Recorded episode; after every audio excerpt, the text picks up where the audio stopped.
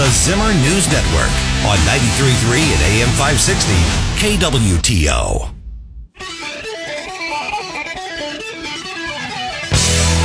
I don't want to hear or see the Republican Party. It is terrifying. The hypocrisy is just running rampant. Bonkers. Tonight, is gas rationing the answer? Yeah, Wells Fargo. You, do you know what environmental racism is? I'm yes not, or no? I'm not It's unfortunate. They were wrong, and Donald Trump was right. Well, I think your listeners are some of the smartest listeners in America because they have the information that comes across your radio waves. All right, all right, all right. Well, how many lies per sentence do you say? Do you have a quota? Uh, are you a death on demand kind of guy, Dave? Can you, can you answer yeah, my how many question? lies per sentence? Ooh, scary. This is Wake Up Springfield with former Speaker of the House Tim Jones, News Director Don Luzader, and producer Cass Bowen on 93.3 and AM 560 KWTO.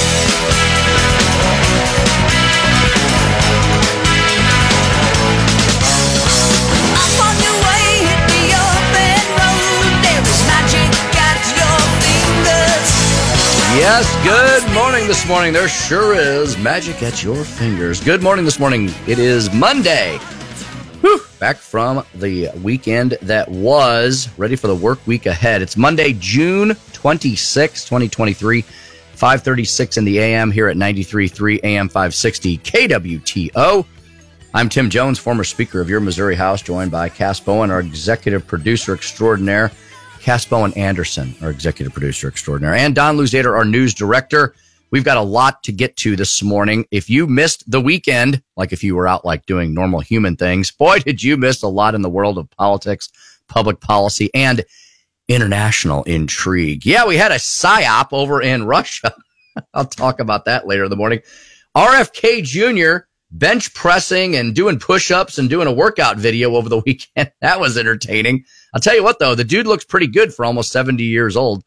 Uh, he would be no match for uh, senile old Joe Biden if they were going to like, maybe they were going to like arm wrestle it out, you know, like in that old movie Over the Top with St- Sylvester Stallone. Uh, lots to report to in the sports world and so much more. We'll have Tim's top three, part one, two, and three at 605, 705, and 805. At 635, a new friend of mine, new friend of the show, fellow by the name of Kurt O'Keefe. I met him uh, courtesy of the Michigan Center Right meeting. So I host the uh, I host the Missouri Center Right meeting. Don't be fooled by the name. We're pretty much uh, we're right of right, but we uh, we say center right to be nice. We like to be inclusive. We don't include anybody who's on the who's on the right side of the center point of the political spectrum. So it's a uh, one of the many projects I do. This one's for Americans for Tax Reform. Kurt attends the Michigan meeting that a good friend of mine uh, David Gunther, uh, Gunther, good German, uh, runs for the Mackinac Center. The Mackinac Center is like the Show Me Institute of Michigan. They're really a great think tank. Anyway, Kurt, um, reached out to me a few weeks ago. I was on there. I joined the Michigan meeting courtesy of a, a, a Zoom, a, a, Zoom meeting. And, uh, Kurt reached out to me when I, after I mentioned that I do some radio in Missouri and he said, Hey, I'd love to come on your show and talk about the the solution that he's come up with for the student loan crisis. Well, how appropriate. I, I, I, uh, I had Kurt's, I had Kurt's, uh, uh, introduction in my email box for a while. And then I realized this is the final week for Supreme Court decisions.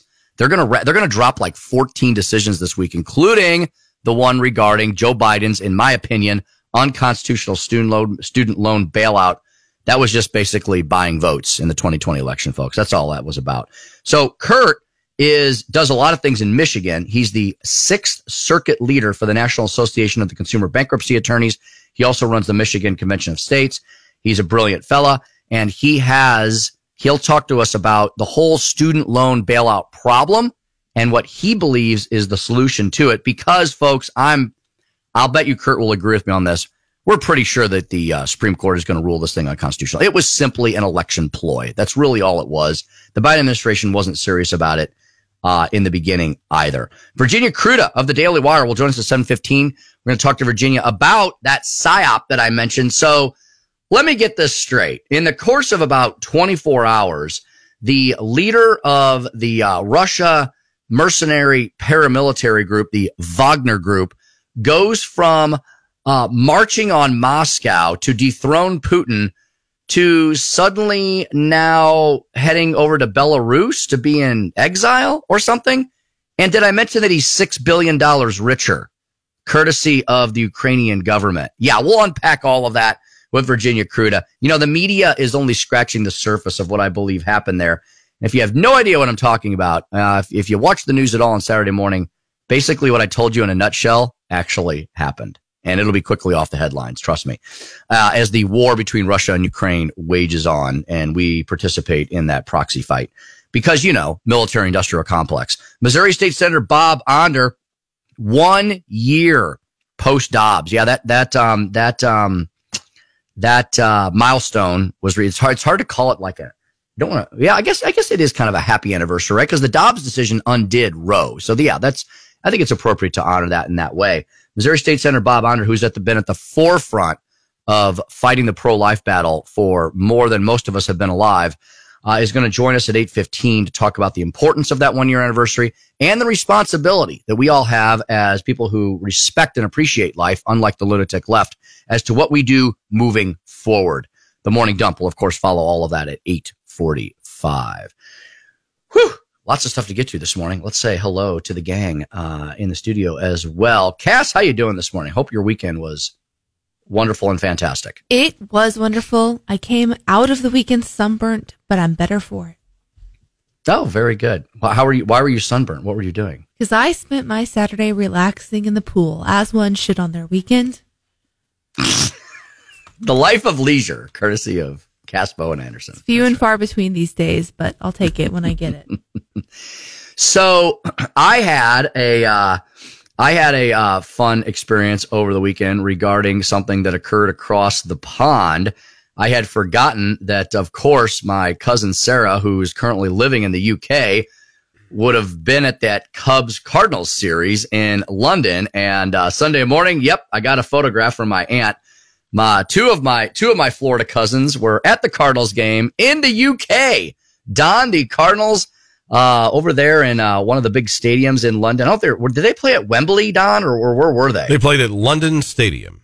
Okay, very good. And they split the series with the Cubs. Well, that was interesting. Well, and uh, it was not looking good early. By the way, they played at nine o'clock our time yesterday morning, so it was literally breakfast with uh, Cardinal baseball yesterday they gave up four runs in the first inning, and you're like, here we go again. But you know what? They came back and they won that game seven to five to split the series. Still in last place. Uh, they are eight and a half games behind the first place Reds, who had their 12 game winning streak come to an end with a couple of losses to the Braves on Saturday and Sunday.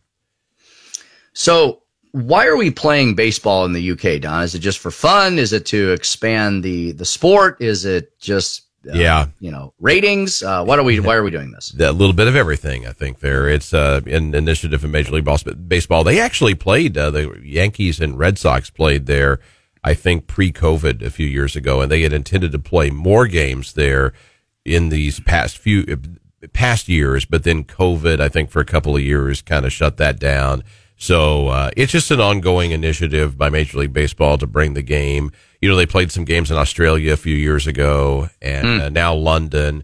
And I think that they're uh, playing some in France, I think maybe next year. So they're just trying to bring Major League Baseball to a world stage. Gotcha. Very good indeed. Yeah, the Cardinals had a, uh, they have, they have these glimmers of hope that occur. They had a, a four game winning streak uh, a week or so ago, and that was snapped by a two game losing streak, and then they won against the Cubs. They're back home, beginning. Uh, they're gonna they're gonna fly back from across the pond, likely to. I would imagine they they came back home either last night or this morning. Uh, probably last night. They probably got on the flight last night so they could be in because they they they start a four game five. No, no, no more than that. Uh, they're back here for a homestand.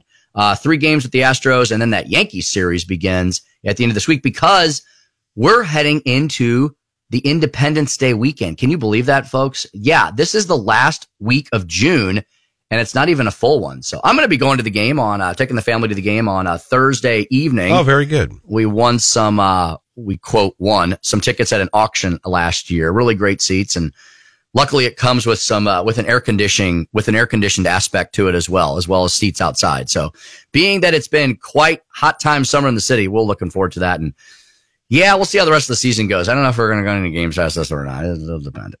but uh, yeah. you know what? If you've always wanted to go to a Cardinals game and you were you weren't sure about the cost and all that, you could probably get some really good deals right now uh, for all of you all in Cardinals Nation. So Plenty of good seats available. hmm So uh, yeah, clicking over to July. Yes, they have that. Uh, they have uh, a homestand with the Astros. Three games beginning Tuesday, and then three games over the weekend. That Yankees series will likely be uh, will likely be very popular, just because uh, the Yankees, you know, also Yankees the most winningest team in baseball, and currently the Cardinals are the second most winningest team in baseball. I don't know if folks knew that, but there's a huge gap between the Yankees and everybody else. They just they tore it up in what what Don was that the 50s and 60s? Yeah. They won like 10 World Series in a row. Yeah, especially the 1950s. Uh, they won almost every year, it seems like. really amazing. Uh, really pleasant, really pleasant waking up this morning here in Springfield. 64 degrees, 64 degrees in Springfield. And it, uh, it- I think it's going to be, it was really a, uh, as they, as they say on the East Coast, it was a squatcha over the weekend, but it is going to be, I think, a little cooler this week. And by a little cooler, I mean, you know, maybe 80s instead of 90s. Although I think we're going to have some 90s uh, after maybe a little respite today. I think it's going to heat right back up again. What we really need is some freaking rain. And so we'll get all the details on that from Jeff from AccuWeather just after our 615 break. So around 620 in the AM. Well, as you can tell, folks, we have a ton to get to this morning. So let's get rocking and rolling. Uh, Cass, who do we have for our national anthem this we have? Miss Jazmine Sullivan. Mm, Jazmine Sullivan. Oh, and I forgot. Uh, our uh, one of our favorite associate producers, Congressman Billy Long, back in the saddle. He was sending us a ton of information over the weekend. He was at the Dr. Ralph Reed, Dr. Ralph Reed, man, still chugging along there. Dr. Ralph Reed's Faith and Freedom Coalition event. That is a huge event. Just to just to explain to you how important that event was, Billy told us this morning that every single declared Republican presidential candidate was there and they spoke at the event. Wow. Not, not many events can say that. So every single declared Republican, uh, Republican contender was there and the congressman got some great photos with President Donald J. Trump. So he had a fantastic weekend up in the swamp in Washington, D.C. Thank you, Billy, very much for all that intel. All right. Uh, Jasmine Reed, is that what you said, Cass? Sullivan. Jazmine Sullivan. Very good. All right. Let's begin this morning as we begin every morning here in the land of the free because of the brave at 93.3 AM 560 KWTO with our national anthem. Oh, say, can you see by the dawn's early light what so proudly we held at the twilight's last gleaming, whose broad stripes and bright stars through the perilous fight. O'er the ramparts we watched were so gallantly streaming and the rockets red glide the bumper stealing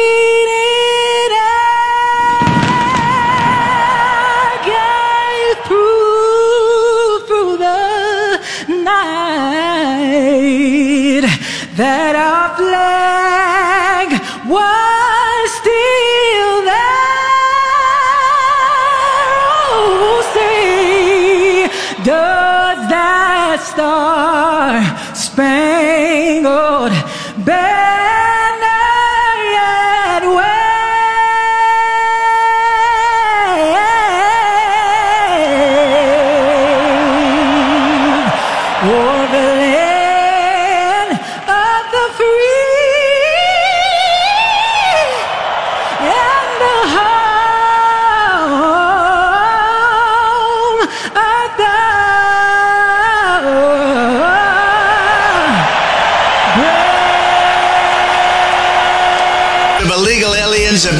released into our communities. 93.3 and AM 560, KWTO. You're listening to Wake Up Springfield with former Speaker of the House Tim Jones, News Director Don Luzader, and producer Cass Bowen Anderson on 93.3 and AM 560 KWTO. Double wide quick stop, midnight tea top, Jack and a cherry coke town. Mama and daddy put their roots right here, cause this is where the car broke down. Yellow dog.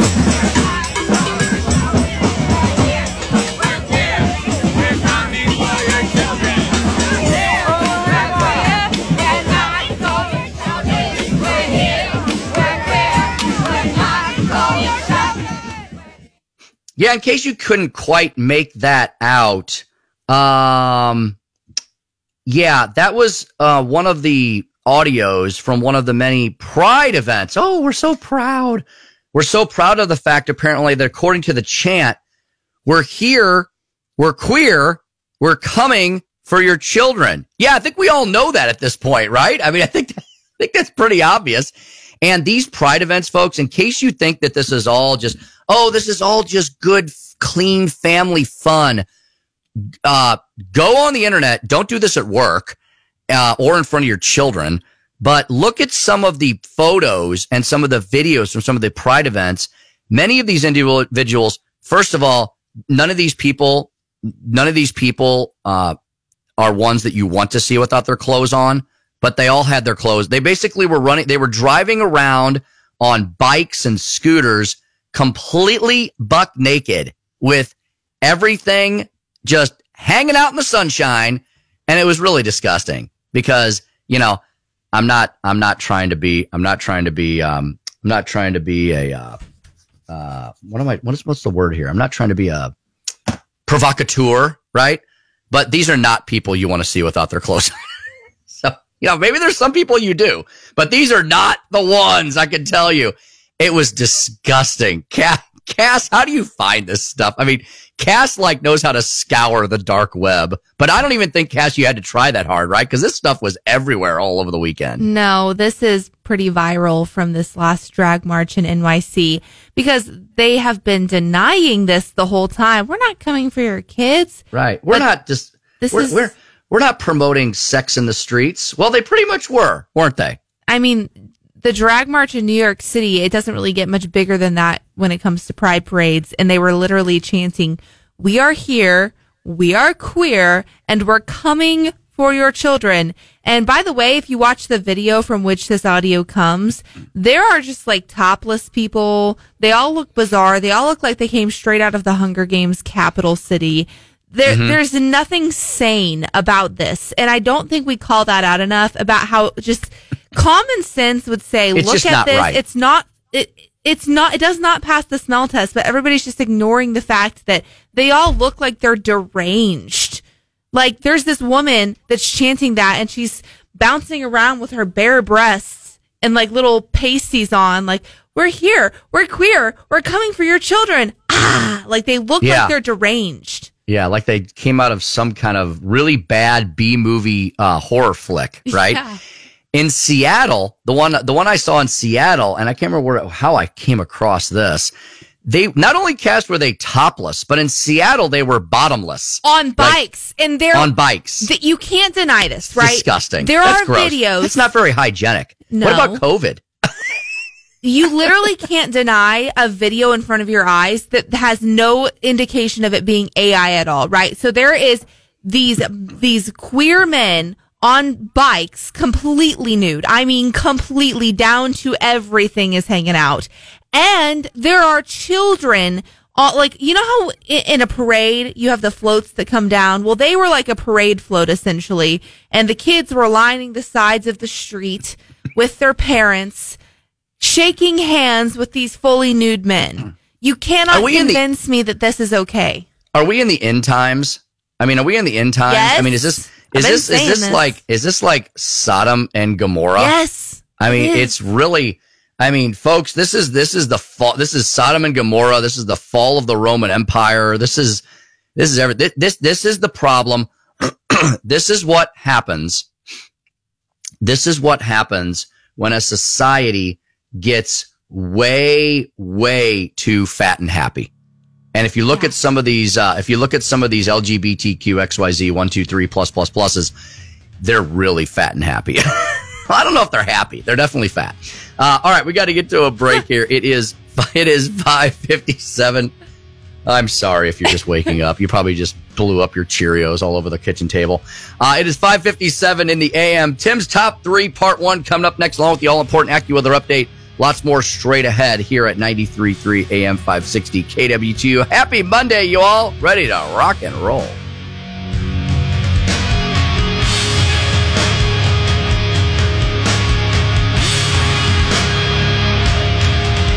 Hi, this is Brad Pistole, a certified financial fiduciary and a retirement income certified professional through the American College of Financial Services, and I'm the weekly host of Safe Money Radio. Join us right here on KWTO every Saturday and Sunday from 8 to 9 a.m. as we talk about the current financial topics that will affect your ability to enjoy the retirement of your dreams. I will show you how to alleviate the number one fear of all retirees, which is running out of money before running out of life. My clients never have to worry about running out of income.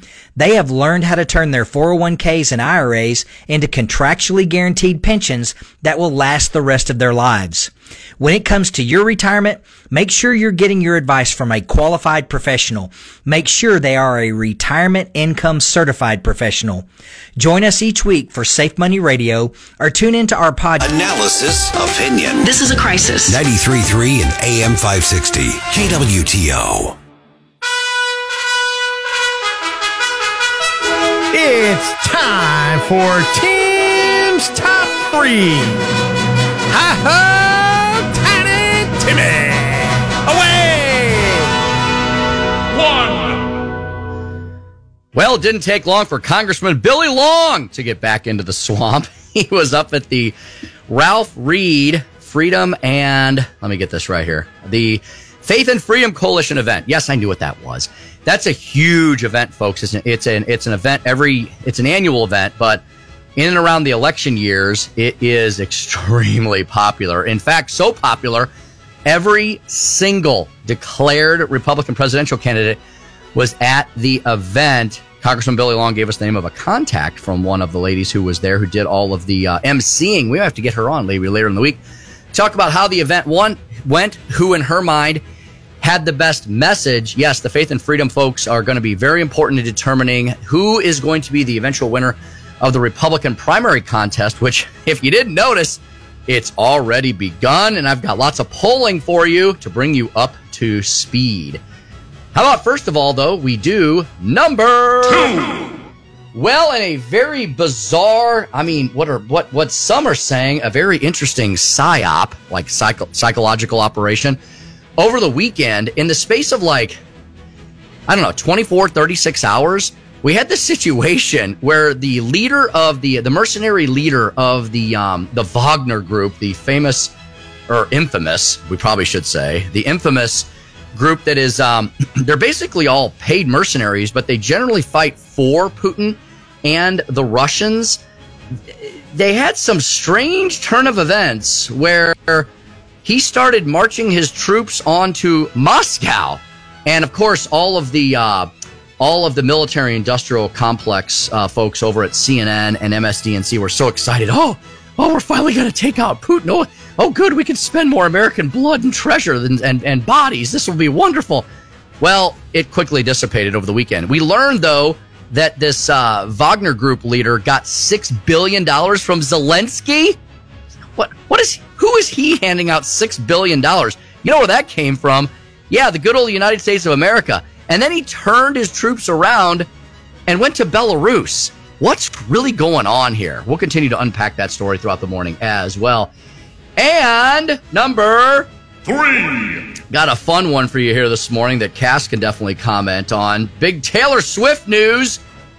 I feel silly every time I say that. Is any Swift is any Taylor Swift news big news? Not really my book. But Taylor Swift reportedly rejected Meghan Markle's, yeah, you know, the Princess of England, who's not anymore. Taylor Swift reportedly rejected Meghan Markle's personal invitation to come on her now canceled Archetypes podcast. Prince Harry and Meghan Markle allegedly underwhelmed both Netflix and Spotify with their lack of productivity, but they didn't mind taking the millions of dollars as they as they laughed all the way to the bank. And that's Tim's top 3 part 1. Two more to come here on a Monday, June 26, 2023, 6:10 a.m. in the Heartland. Io Silva! Away! Don't ever do that again. Sorry. How about that Cass? Taylor Swift rejecting Meghan Markle. Is that because is that because Meghan Markle's a fake princess Yes. and a and a B-lister Hollywood celebrity yes. I'm proud trying to of, pretend that I'm proud of my trying to- gal Taylor. So, folks, just so you know that this is like a major story, it's one of the it's one of the top headline stories on Fox News this morning. I think it's hilarious. Did Taylor Swift think Meghan Markle was in trouble or was trouble? Did she know all too well about the familiar friction between the British royal family and the Duke and Duchess of Sussex? was she not ready for an appearance on Markle's Archetype podcast? The world may never know. Yeah, You know I think this whole funny article about that that you just tongue-in-cheek. read Yeah. is Yes. all three of those statements you just said from that article are all references to her like top hits, to her songs. Oh, is that the play on words? Yes. Okay. See, I don't know that. Oh, that's funny. so, so the whole article, obviously, therefore, is very tongue in cheek and sort of poking fun at the whole situation. I think Meghan Markle is uncomfortable in her own skin. She is not happy with anything in her life. Like, like she was, she was a, uh, she, I think she wanted to be a very famous actress, right? Actor. Is it actor or actress? I, I can't keep up. I'm trying to be politically correct Are here. you assuming Meghan Markle's gender right now? I, I guess I am. I That's guess I am. And is it is it transphobic. it ra- it Oh, I just thought of something else racist I may have just said and not realized it. Oh no. Is it okay in today's world? What are you doing? Want me to say it first? I'll say it Racist, first. racist, racist. No, oh, darn it. Now hold on a second. Is it is it racist to say, okay, so Meghan Markle, I've forgotten, is she a person of color or or not really? I mean, is she a person of color? Okay, so she's so she's a we have to we have to therefore in today's world refer to her. Is that the proper word? I can't keep up with that either. See, the left changes language on you all the time, so you can always be in trouble. See see what they do there? So Meghan Markle, let's presume, let's presume for the sake of argument, she's a person of color. Is it racist of me to say, is, is it racist of me to question whether or not then she is quote, and this is just a, this is just a term, this is just a term of words, right? That everybody uses and has used for the millennium.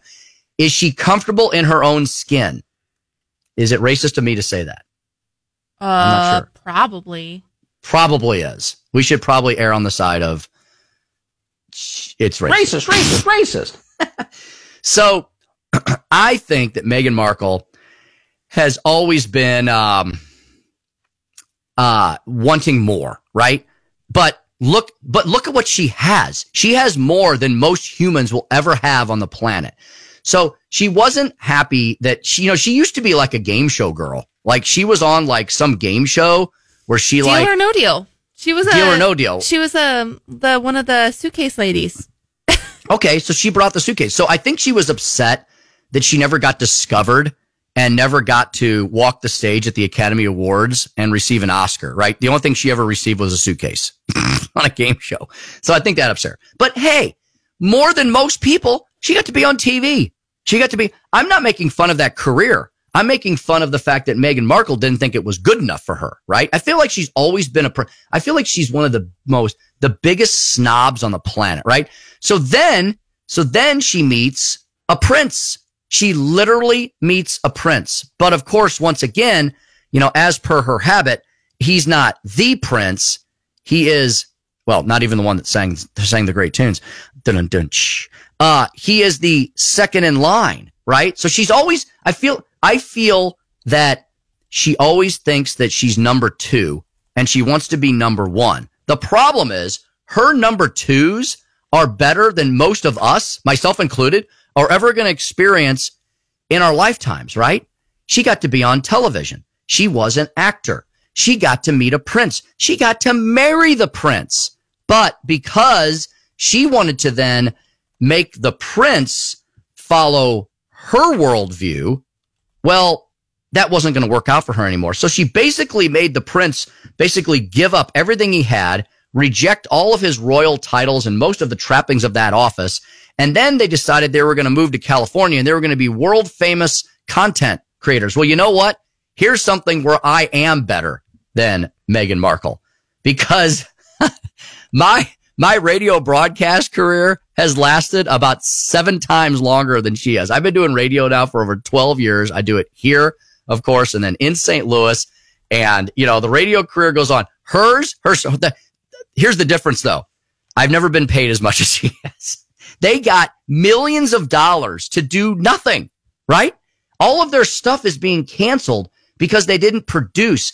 They are famous, and maybe this is what really bugs her. They're famous for just being famous, right? For being interest, because in generally royals should be interesting people, but they can't even pull that off. They're not even interesting. They just have titles, and she married into it. And I think she's a self-loather. I she, think she hates it. She is not comfortable with her lot in life. And she, I don't know what she wants. She probably doesn't know what she wants, but it's great to see that they got rejected by Taylor Swift. That's the headline for the morning. All right, we'll get back to the major headlines of the day internationally, nationally, regionally, and local. First, though, we got to take a quick break here. Don Luzader's got all the traffic you need to know. And then we'll speak with Jeff from AccuWeather. Hot time, summer in the city. Looks like the summer heat is going to continue and possibly even ramp up even higher as we enter, as we leave June behind this week and enter the ever hot month of July here in the heartland. All that straight ahead at 93.3 M560 KWTO. Traffic from the KWTO Traffic Center. Overall, looking good on the streets of Springfield this morning. No crashes to tell you about. Want to let you know the Division Street has now reopened to two-way traffic between National and Glenstone Avenues as construction on that Division Street uh, project begins to wrap up. Construction crews will remain in the area for the next few weeks to finalize elements of the project, including sidewalk and roadway markings. 33 and AM 560. Hey, that was the old regime. Who's going to go to jail for this? KWTO. You're listening to Wake Up Springfield with former Speaker of the House Tim Jones, News Director Don Luzader, and producer Cass Bowen Anderson on 93.3 and AM 560 KWTO.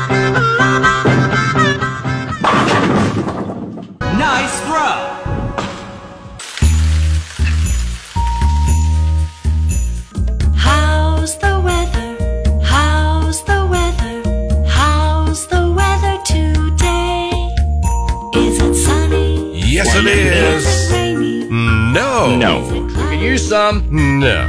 Yeah, we could use some. Jeff from AccuWeather. We could use some rain, but it doesn't sound like we're going to get much this week. What can we expect as we start off the work week? Well, we are going to be in for quite the heating trend, and uh, Texas is willing to share some of the heat that they've been experiencing and give it to you. Yay! Oh, how nice Not really. They can keep it. Yeah. I know they can. Send it back.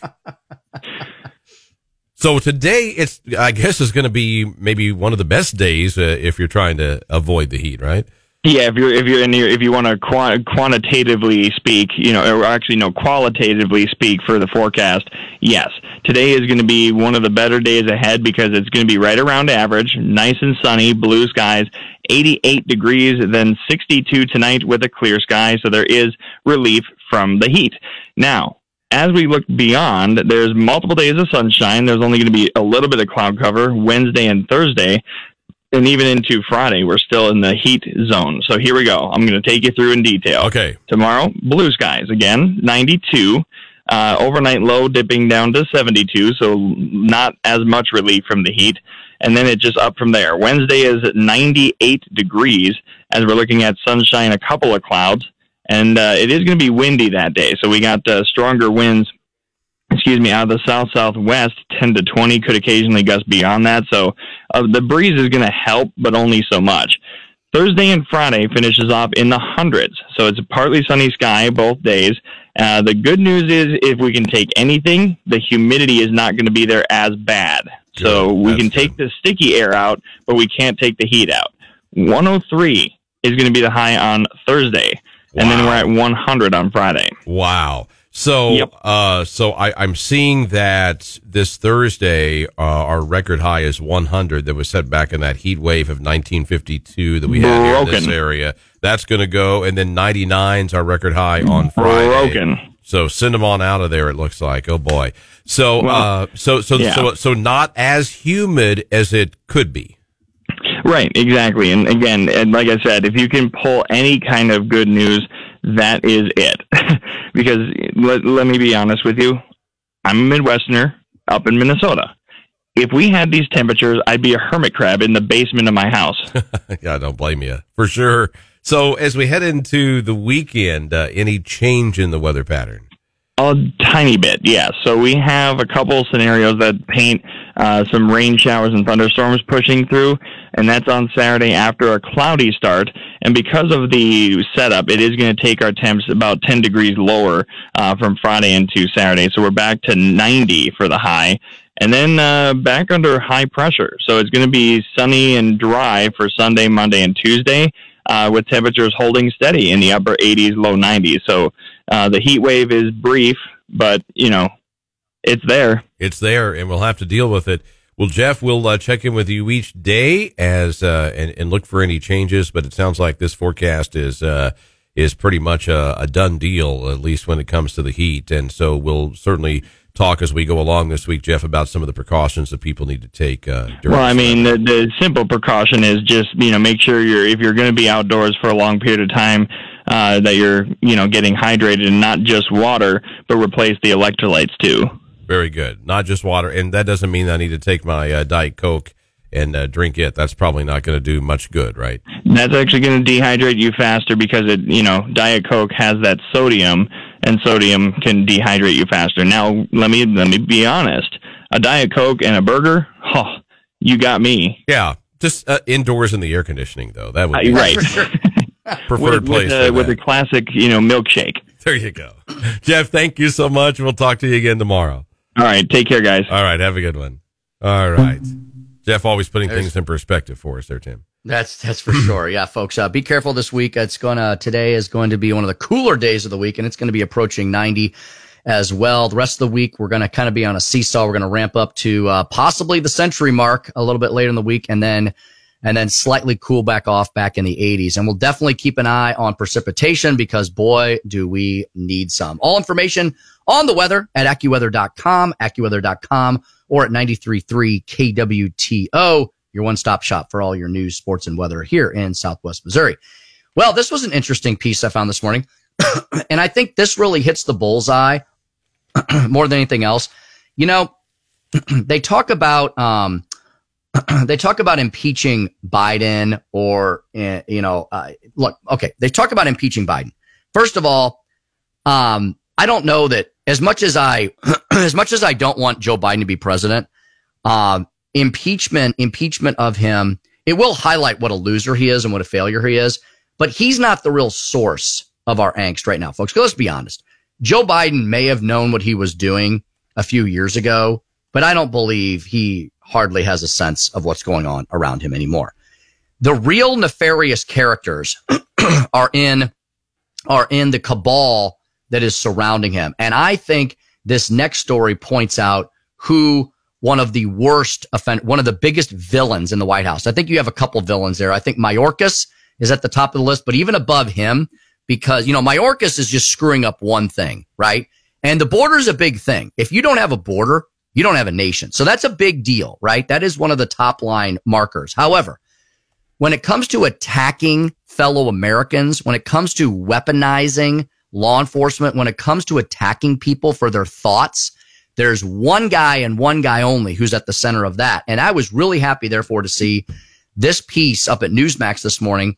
Kevin McCarthy, quote, AG Garland impeachment a possibility. Now, let's remember, folks, with any of these impeachments, they're going to crash into a brick wall in the Senate because because Republicans, uh, Chuck Schumer, uh, I'm sorry, uh, uh, Mitch McConnell and Republicans in the Senate failed to win enough seats. In fact, they, they lost a seat, right? They lost a seat. They're not going to be able to convict anyone. The, the, the impeachment would be the just it would the impeachment the impeachment would be as powerful as the ones of Trump. They accomplished nothing. But did they accomplish something? Do they change? Do they change public opinion? Now Donald Trump is the Teflon Don, so he always rebounds from this.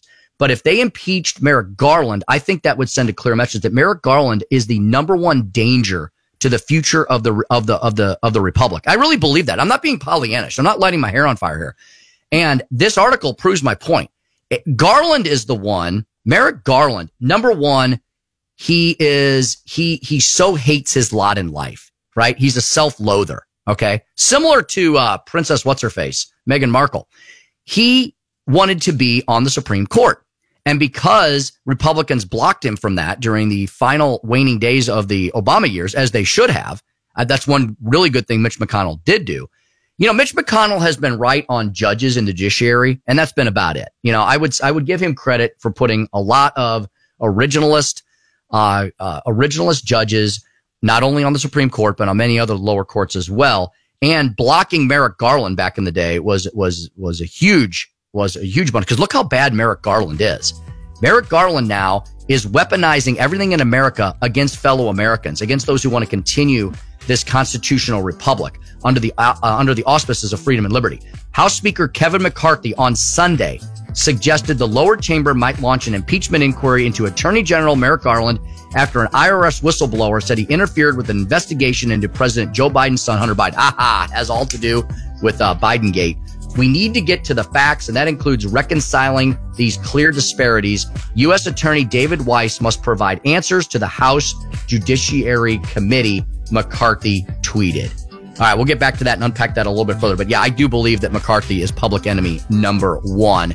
Yep, even above Joe Biden, because Joe Biden just needs his pudding pops, whereas Merrick Garland is destroying the country. All right, we're going to get to a break here. When we come back, we're going to talk to Kurt O'Keefe, who is an attorney. He is the Sixth Circuit leader of the National Association of Consumer Bankruptcy Attorneys. And we have a Supreme Court case coming down that Kurt is going to comment on with us and explain to us what is going to happen possibly next. How can we really solve the student loan bailout crisis? Kurt O'Keefe will explain it to us right after Don's local news update here at 93.3 AM 560 KWTO. 93.3 and AM 560 KWTO News. KWTO News Time is 6:30 in Springfield. We have clear skies, 62 degrees, sunshine in the Ozarks today with a high of 88.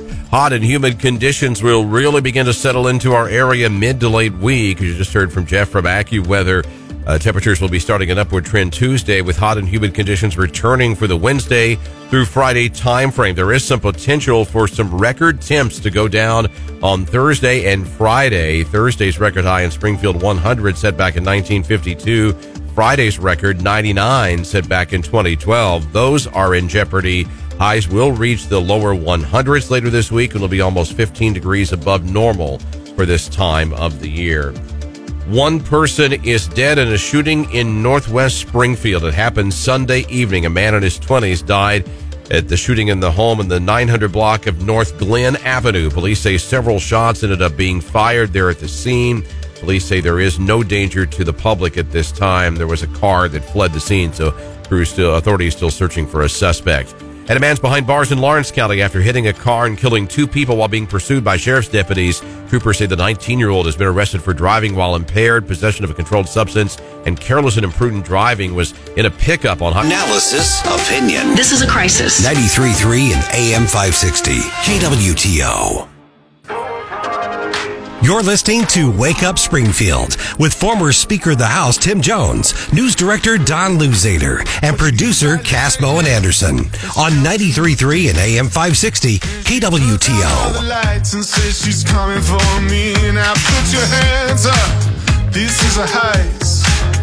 Just 20% of voters believe this country is headed in the right direction. 74% say the nation is on the wrong track. Let me tell you something about this moment. We have had this sustained period of 70% about a year now. Um, the last two periods in the history of this poll that we've had this kind of sustained negativity about the direction of the country was before the 92 election and before the 2008 election. Both of those changed the party controlling the White House.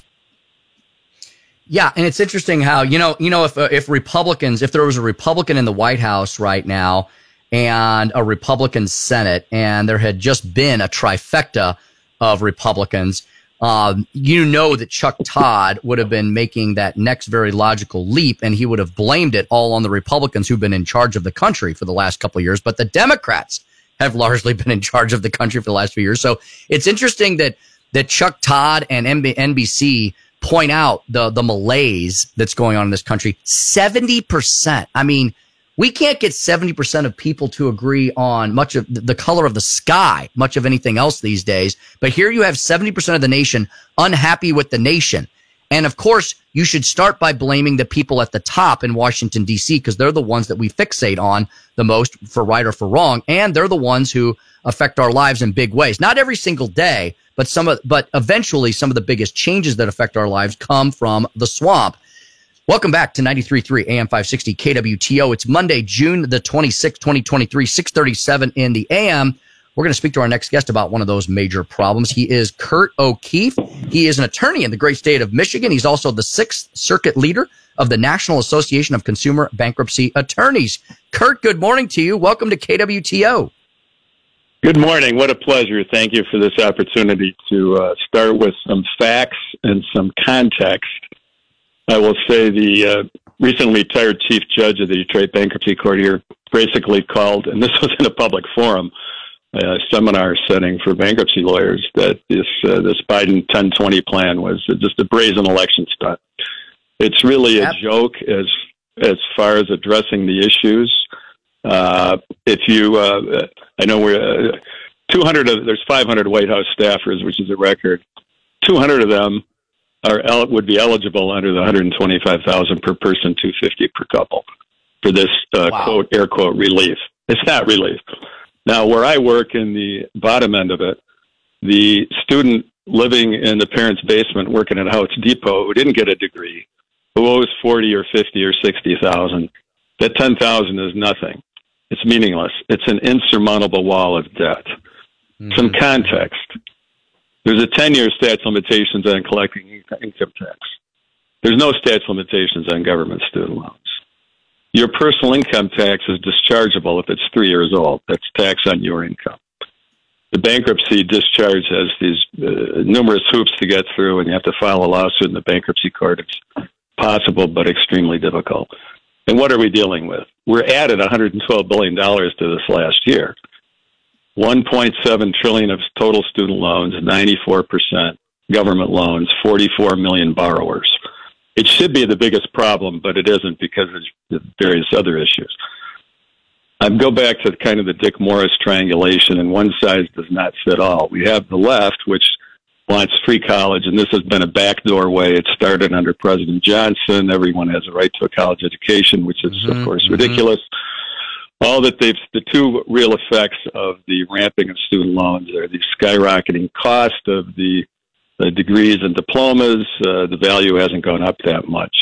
Uh, the, uh, someone who does uh, accounting in his head, and when he went to law school in the late 70s, early 80s, it was 16% of median family income. He's married with a kid and working, but he could do it. 10 years ago, that was up to 58% of median family income. That law degree, my law degree, has not gone up one, two, three hundred percent, and the cost has. However, I believe, and this is the Department of Education swamp issue to get the real data. I believe most of the money is owed by people who owe one, two, three hundred, three hundred thousand. The average is that debt, student loan debt. Lawyers over a hundred, doctors higher. Those people can afford it. The people who are crushed by this, most of them are owing 50, 60, 80 because they didn't get a degree. They're lied to by the college college has no skin in the game. So the one, two, three solution. One is you restore the bankruptcy discharge to roughly what it was when I started practicing, which was seven years after the first repayment was due, not counting forbearance, and bankruptcies are means tested. Now, there's no perfect one size fits everybody solution, but this would weed out what I believe that many of the borrowers could file, but most of the money uh, would still be uh, repaid and owed. Number two, you stop lending. Uh, the big picture in terms of just catching a few minutes, and I'm, I'm aware of more of your political background, is why are we funding the left to train our students to hate Western civilization, Judeo Christian ethics, and Mhm. America is Great wrong. question. We conti- we continue funding this. We have the levers of the money. We don't have to appropriate it. So step one, you restore the bankruptcy discharge because step two is you get out of the business, and step three is you sell the portfolio. So now you're selling the portfolio. It can be priced adequately because that bankruptcy discharge provision is in. The reality is, in terms of factuals, let's talk about the facts. We one side says, "Oh, free college and forgive everything," and that's wonderful, which of course cheats the people who chose to pay for college or the parents paid for it, and the working people because now they're paying for the ones that didn't work. And uh, the other end of, oh, sacred contract, these are 17, 18, 19 year olds they've been lied to. The money's not coming back. The Department of Education, the GAO, had them look at 1996 to 2021. Every year, there by law, the Department of Ed has to predict how much will be collected on the student loans. I don't think this will surprise you. The overall prediction of the Department of Education was plus $114 billion. The actual result was negative $197 billion. Of course. I can get in the weeds on that. So saying that this uh, it cost us this, it cost us that, and you have the degree, you make this much more money, ignores the people that, that get caught. Now, what they're doing in the lending with uh, anecdotes always make uh, a thesis uh, more accessible. Here's the people I talked to right now. She's working on her PhD. In 2008, she got out of college on private loans. By 2012, there were 12 judgments against her for over 100 grand for the private loans. What do what do we taxpayers do? We finance a master's degree. Mm-hmm. This money was never going to be repaid. Her co-signer for all these debts was her uncle, who was on Social Security disability and remained that way to this date. This is a joke. It's actually a scholarship, except you don't call it a scholarship. She keeps taking classes to kick the can down the road because the government debts aren't due till six months after you stop taking classes. so she's taking more for the PhD. She's up over a quarter million of student loan debt, and she just got her own Social Security disability. What you're doing here is you're crushing these people with debt. It's not a scholarship. It's not just that a private bank wouldn't have lent it. Nobody would have lent money to people. I had another client who was disabled. She had five different grounds for disability. She was disability at the time, disabled at the time she got every loan. She was never able to complete a semester. Why are you giving these people these false hopes and telling them these things? They should, many of them shouldn't be in college. They have a talent, a God given ability to do something else, if it's uh, plumbing or electrical or many things that I have absolutely no aptitude myself. And, and there are many witnesses to that. Uh, it's just, it's just, uh, uh, this is my seventh year working on it. I'm getting into some congressional staff meetings and some other ways, but I'm uh, got a couple uh, congressional members here. Uh, uh, McClain uh, from the uh, eighth district has a lot of bandwidth. She's on the education committee. She's aware of these issues. And the thing is, uh, most of the Congress people don't know that. I, I'm sure most of the Congress. Yep, go ahead. Yeah, I Kurt- talk forever. Kurt, I uh, told you in the email. No, that's okay. That's okay. We only got a couple minutes left, but I, I wanted to kind of underscore where you started with this. The the Biden student loan bailout that was never meant to succeed from the beginning, right? That was, uh, in in my opinion, and I think a lot of, of my listeners' opinions, from what I've heard, they they now view that as nothing more than an, than a vote buying scheme. So, do you have any doubt? Well, what do you think is going to happen this week with the Supreme Court decision that's likely going to come down? Well, of course, Supreme Court reading tea leaves is if you look at the law, it's very clear that the president, the executive branch, can't unilaterally forgive debt on loans by Congress. But on the other hand, they don't always go that way. Uh, you know where the left will go, and you know Roberts is a squish. One of the things is the justification for this was, was the pandemic, which is gone, and this was part of this whole pandemic. We have to help them, and that's not coming back. So that's the big tsunami. You think seventy percent are in the wrong direction now? 1.6 trillion in student loans comes off forbearance in August, and there's no money for these these people to make these payments for vast majority of them. So that's really going to tank the economy and then up those uh, negative approval numbers. But this was nothing more. It was in October. They continued to punt the forbearance. Uh, it, it doesn't address anything. It doesn't solve anyone's problem. It's a gift to the now college educated upper class, upper middle class vote Democrat. It nails the blue collar, the working class people who have been voting Republican. They get to pay twice.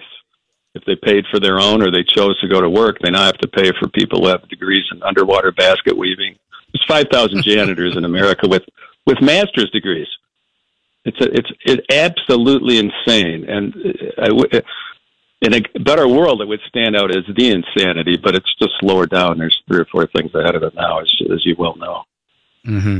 Kurt, Kurt, before we let you go, um, by the way, folks, we've been speaking to Kurt O'Keefe about the student loan crisis in the country and what we can really do to address it. Kurt, uh, do you want to direct our listeners to anywhere where they can go to get more information on this? They can. Three part student solution.com. Three part student And it's either the digit three or you spell out T H R E E. Three part student loan solution. Uh, and uh, my contact info is there if anyone wants uh, more background. I'm uh, borderline obsessed with this issue, as you might have gathered. at least, at least someone is putting serious thought into it because the folks in the White House sure haven't. Kurt, thanks so much. Fascinating discussion. Thanks for all your hard work on this. You're one of the great Americans who's actually proposing solutions to actual real problems that we have instead of just making stuff up along the way. Appreciate your time. Well, you made my day. yeah, you thank you. Day, thank you as well. Three part stu- three part student loan solution.com. I'll get it out. Three part student loan solution.com. This is how we can really solve this. Ma- folks, this is a multi billion dollar crisis in our country. And as Kurt said, it lends to the disapproval rating that we started off the segment with, where 70% of Americans are not happy with their lot in life as to the current status of our republic. All right, let's get to a break. When we come back, we can take your phone calls on this subject or anything else.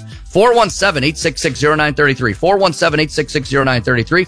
Tim's top three, part two, and Virginia Kruta on the weird coup that wasn't in Russia. 93.3 AM 560 KWTO. Traffic from the KWTO Traffic Center. Crash free at the moment in Springfield. No reports of any wrecks or major slowdowns out there. I want to let you know that you can expect lane closures and traffic delays on Highway 76 and Highway F down to McDonald County for resurfacing beginning this week. Uh, Highway 76 in Tiff City between the Missouri Oklahoma state line and Highway 43, as well as Highway F between Lone Dove Road east to Missouri Route 59 in Anderson. That work taking place 6 a.m. to 6 p.m.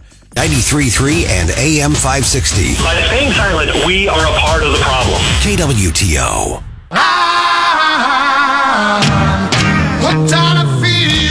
You're listening to Wake Up Springfield with former Speaker of the House Tim Jones, News Director Don Luzader, and producer Cass Bowen Anderson on 93.3 and AM 560 KWTO. Sweet as candy.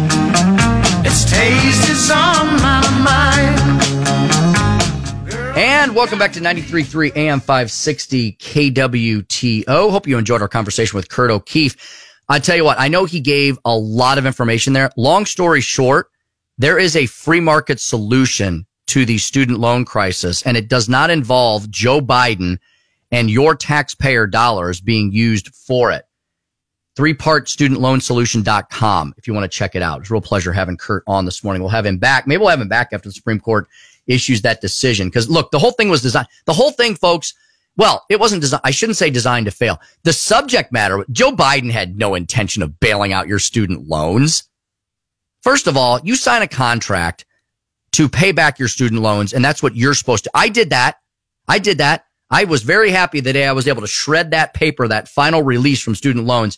My, my folks saved and scrimped and put together a lot of money so they could send their three children to college. Now, it was still expensive, but now it's just, it's, I don't know how, I don't know that they could, they could have done it in today's world. But, uh, my dad, my dad came from the rocks of Southwest Missouri down here, right? I, I've told you, long story short, he was born and raised on a small farm just outside Lockwood, Missouri, one mile north of town. And, uh, they, it was a hard scrabble existence, as you all know, as all you farmers know who are listening this morning. I spent, I spent countless hours on that farm in, uh, throughout my entire life. I started going down there, I don't know, when I was two or three years old, probably, maybe even younger than that. I just, that's just what I remember. And then when I was older, I got to go down with dad and we got to work. I mean, when I got a, a taste of farming for, you know, four days at a time, well, every other month or so, my dad would go down every single month. Uh, every single month, my dad would go down, spend four days with his brother, Alan, and they would do everything you need to do on a cattle ranch, cattle farm.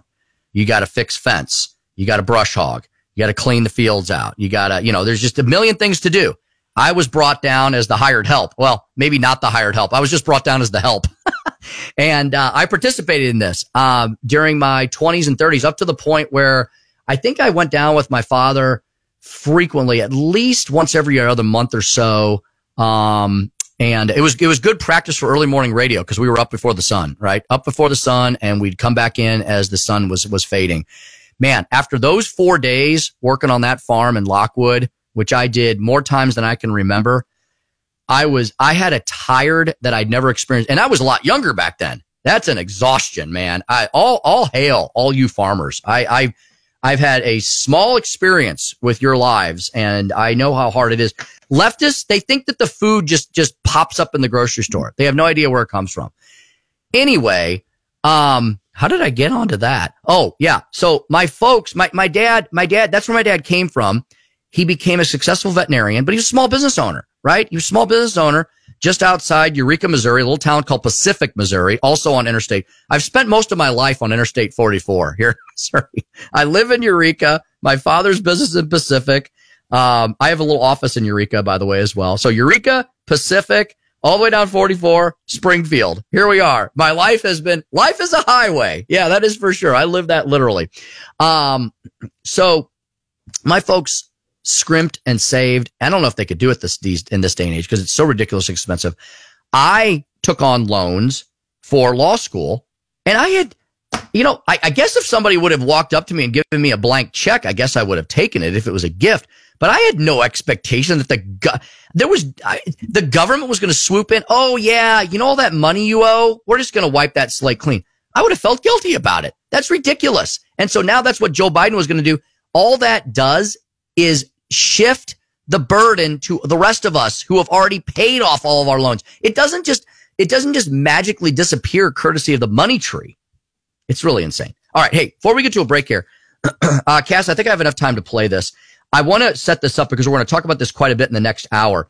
Here is Sky News's Tobias Ellwood, cast number five, explaining the backstory of this Wagner rebellion. He's, he's focusing on the rebellion leader that we're going to talk about in the next segment. And then we'll get to a break. Yeah, I mean, an incredible character how he's risen up the ranks. He spent a lot of time in prison. He was a petty criminal. He was in prison for about nine years. He ended up working for Putin as a, as a chef in the restaurant business and so on.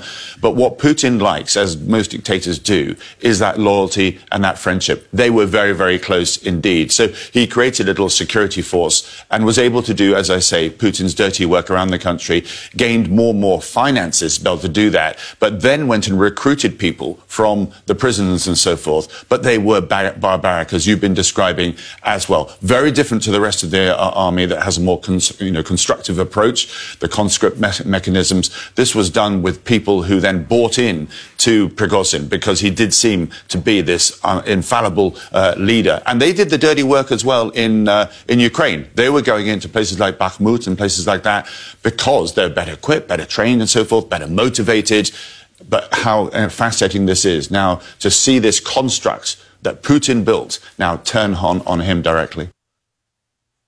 Hmm, interesting stuff indeed. Yeah, we'll continue to unpack that throughout the rest of the morning because suddenly the rebellion wasn't one. Why did that happen? What? There's a lot, you know, in the space of 24 hours, while you may not even been paying attention over the weekend, there was a rebellion that was going to topple Putin and then it disappeared. And Prigozhin, I think that's how you say his name. I'll have to look that up. I got to dust off my Russian. He's walking away to Belarus, $6 billion richer, courtesy of Volodymyr Zelensky and Ukraine. Yeah. Once again, I think the American taxpayers paid for all of it. All right. We're going to get to a break here. When we come back, Tim's top three, part two. Virginia Kruta with the Daily Wire and more and next. 93.3 AM 560 KWTO. Important to you, stay informed. It's on KWTO. Don't use a smoke and mirrors game in Washington and act like you're saving things because we are not. The only people happy with this bill are China, which is buying up our debt, and then Biden administration, which being proven to be corrupt and, and compromised. News, analysis, and opinion. Restoring sanity means we can't have every major institution in our country. 33 and AM 560. Hey, that was the old regime. Who's going to go to jail for this? KWTO. It's time for Tim's Top 3. Hi ho, Tiny Timmy!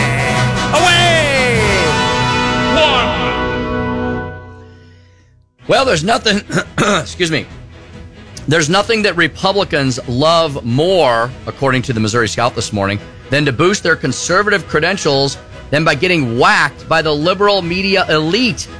Well, Andrew Bailey now has that badge of honor. He got targeted in the Sunday KC Star as a hard right conservative. He's going, Oh, praise Jesus, thank God Almighty. I couldn't have asked for anything more. And not to be outdone, Will Scharf, who is a candidate for Attorney General, was on Life, Liberty, and Levin. Both of these fellows, I truly believe, are freedom fighters. Neither with with neither of them can we go wrong. We'll see what time tells as we roll through the 2024 election cycle. How about we do number two? Well, wasn't this an interesting little father and son trip? Right after all of the massive backlash from the Hunter Biden text messages that came out last week, showing that yes, he was very much that Joe was very much involved in the Hunter in the in the family business. They headed off to Camp David. Did they have business to discuss? Hmm, very interesting indeed. And how about we do number three? Hold the polls are in. The results showing that support for Donald Trump has clearly shifted. In what way? I'll tell you in just a second. Since the indictment on federal charges, Congressman Billy Long telling us that the Faith and Freedom Coalition was a packed house this weekend in lovely Washington, D.C., such as it is. And Donald Trump was there. He gave the keynote address. All of that and more, part of this hour, straight ahead here at 93.3 AM 560 KWTO. That's Tim's Top 3, Part 2, here at 7.09 AM in the Heartland. Io Silva! Away! Don't ever do that again. Sorry. You know, one of the things, uh, one of the things that um, I could have mentioned in all my top threes today is the fact that we survived this last weekend and we're still all here on the planet Earth. Do you know that? Oh yeah, Yeah. because uh, Greta Thunberg predicted we were all going to die. Yes. Last week, the Earth was supposed to end. Do you guys? Do you all know that? Has the missed- Earth ended? I didn't get the memo on that. Is the, is the Earth ended where, where, where you all are out there in listener land? Anybody, has anybody's Earth ended in maybe Nixa or, uh, or Marshfield or maybe down towards, um, towards, uh, Lamar and Lockwood, uh, Joplin. Is, is, is Joplin still with us? I- Joplin's you know still what? with us. It's sunny and sunny and seventy something outside right now. So I- Okay. I think we're doing okay. That's good. I think the Ozarks are still here. Uh, the lake, the Lake of the Ozarks, they're still here. I was there uh, over the weekend. Uh, spoke to you all on Friday from there, from the Missouri Association of Fire Protection Districts conference. Made it all the way back safely to Eureka. I think we're all still here. I think we're all good. Yeah, folks. Um, somebody, you know what? And you got to start. We have to start doing this because these predictions come all the time, right? All the time. AO, AOC, Cass. I think AOC told us when she entered office, like they all seem to do it when they enter enter office, right? So all the lunatic left, they they get elected, and then as part, it, it seems like it must be on their little um their little flashcards that they're given. Oh yes, make end of world prediction, and they all like make an end of world prediction like four, five, six, seven, ten years out. Well, nobody cares. Number number one, we all know that's just poppycock. Number two, nobody cares. But you know what?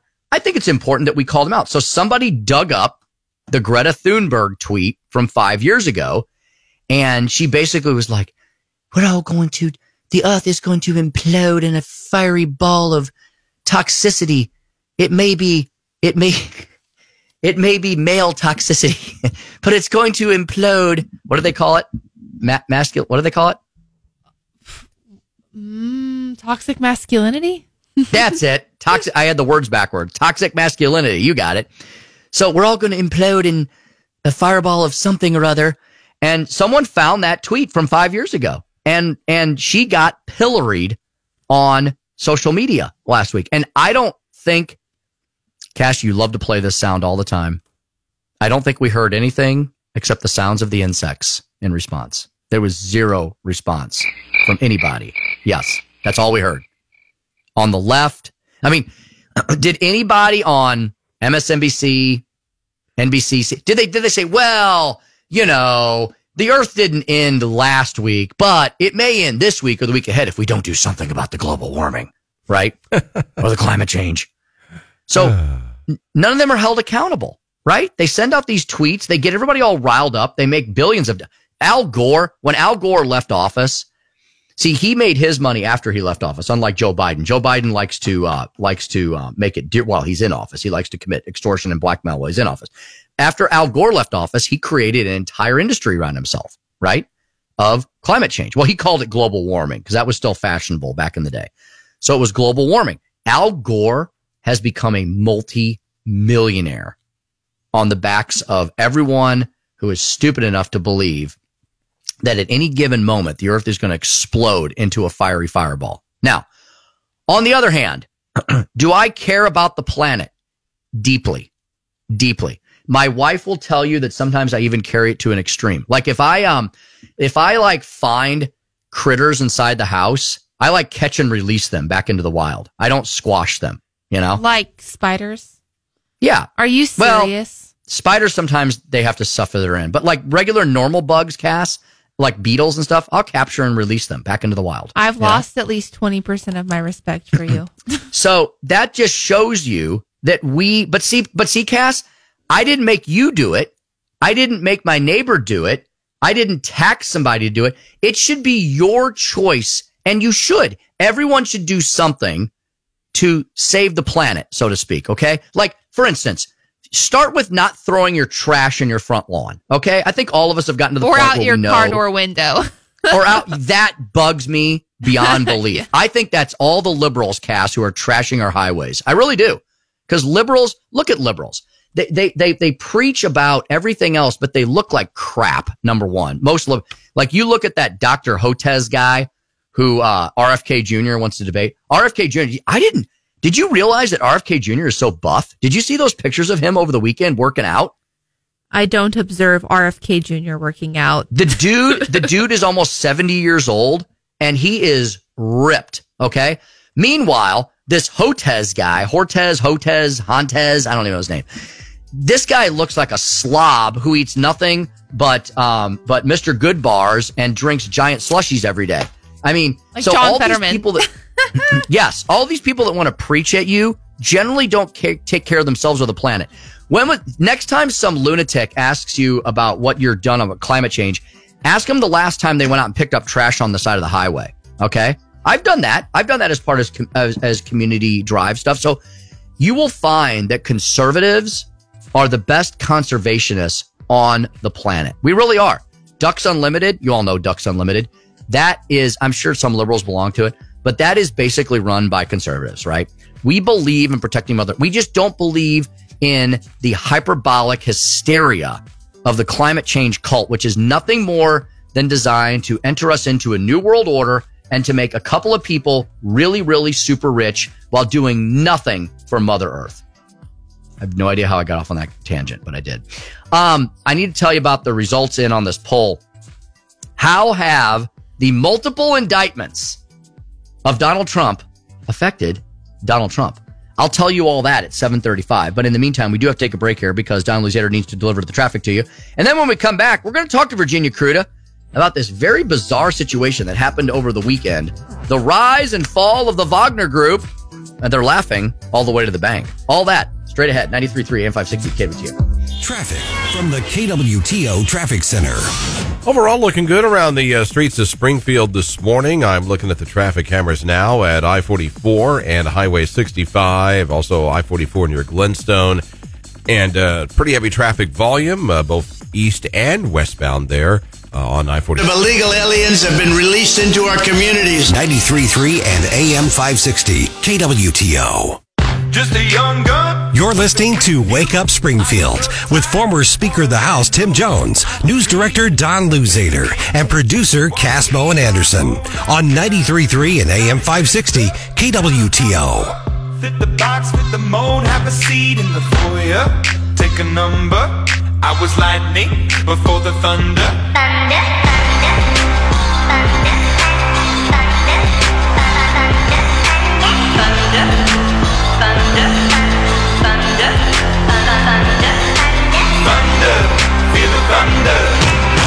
Lightning and the thunder. Thunder. Today's been declared a non-working day in Russia's capital, but working hard across the world are politicians and intelligence chiefs trying to assess the impact of the last few days. The man Wagner mercenaries demanded be removed is shown today visiting troops in Ukraine. We can't be sure when the images of Defense Minister Sergei Shoigu were filmed, but it's a clear attempt at a business as usual message from the Kremlin. Secretary of State Antony Blinken, though, among those warning this weekend's turmoil could take months to play out. Jonathan Savage, Fox News. Very interesting development over the weekend. Let's talk to our next guest about that and so much more. And I couldn't think of anyone better to talk to. Virginia Kruta, she's with the Daily Wire now. Helped so many people make their lives better. No pressure, Virginia. Just be amazing. Right. She wants Democrats in Congress to have their cake and eat it too. They want the policy, and then they can blame the White House if it goes south and get reelected. And so it just shows you that, that, that freedom works. And look, people vote with their feet. Ben Shapiro is a blunt and dauntless man. If you told me I had to smile or you'd shoot my grandma, I'd do it too. As she does on Monday mornings to get us rocking and rolling, Virginia Kruta of the Daily Wire joins us once again at VA Kruta, Kruta with a K, at Real Daily Wire, dailywire.com. Virginia, good morning to you. Virginia, many folks may have missed this entire situation that we're now just seeing uh, many folks waking up here on a Monday morning and seeing just the aftermath of it.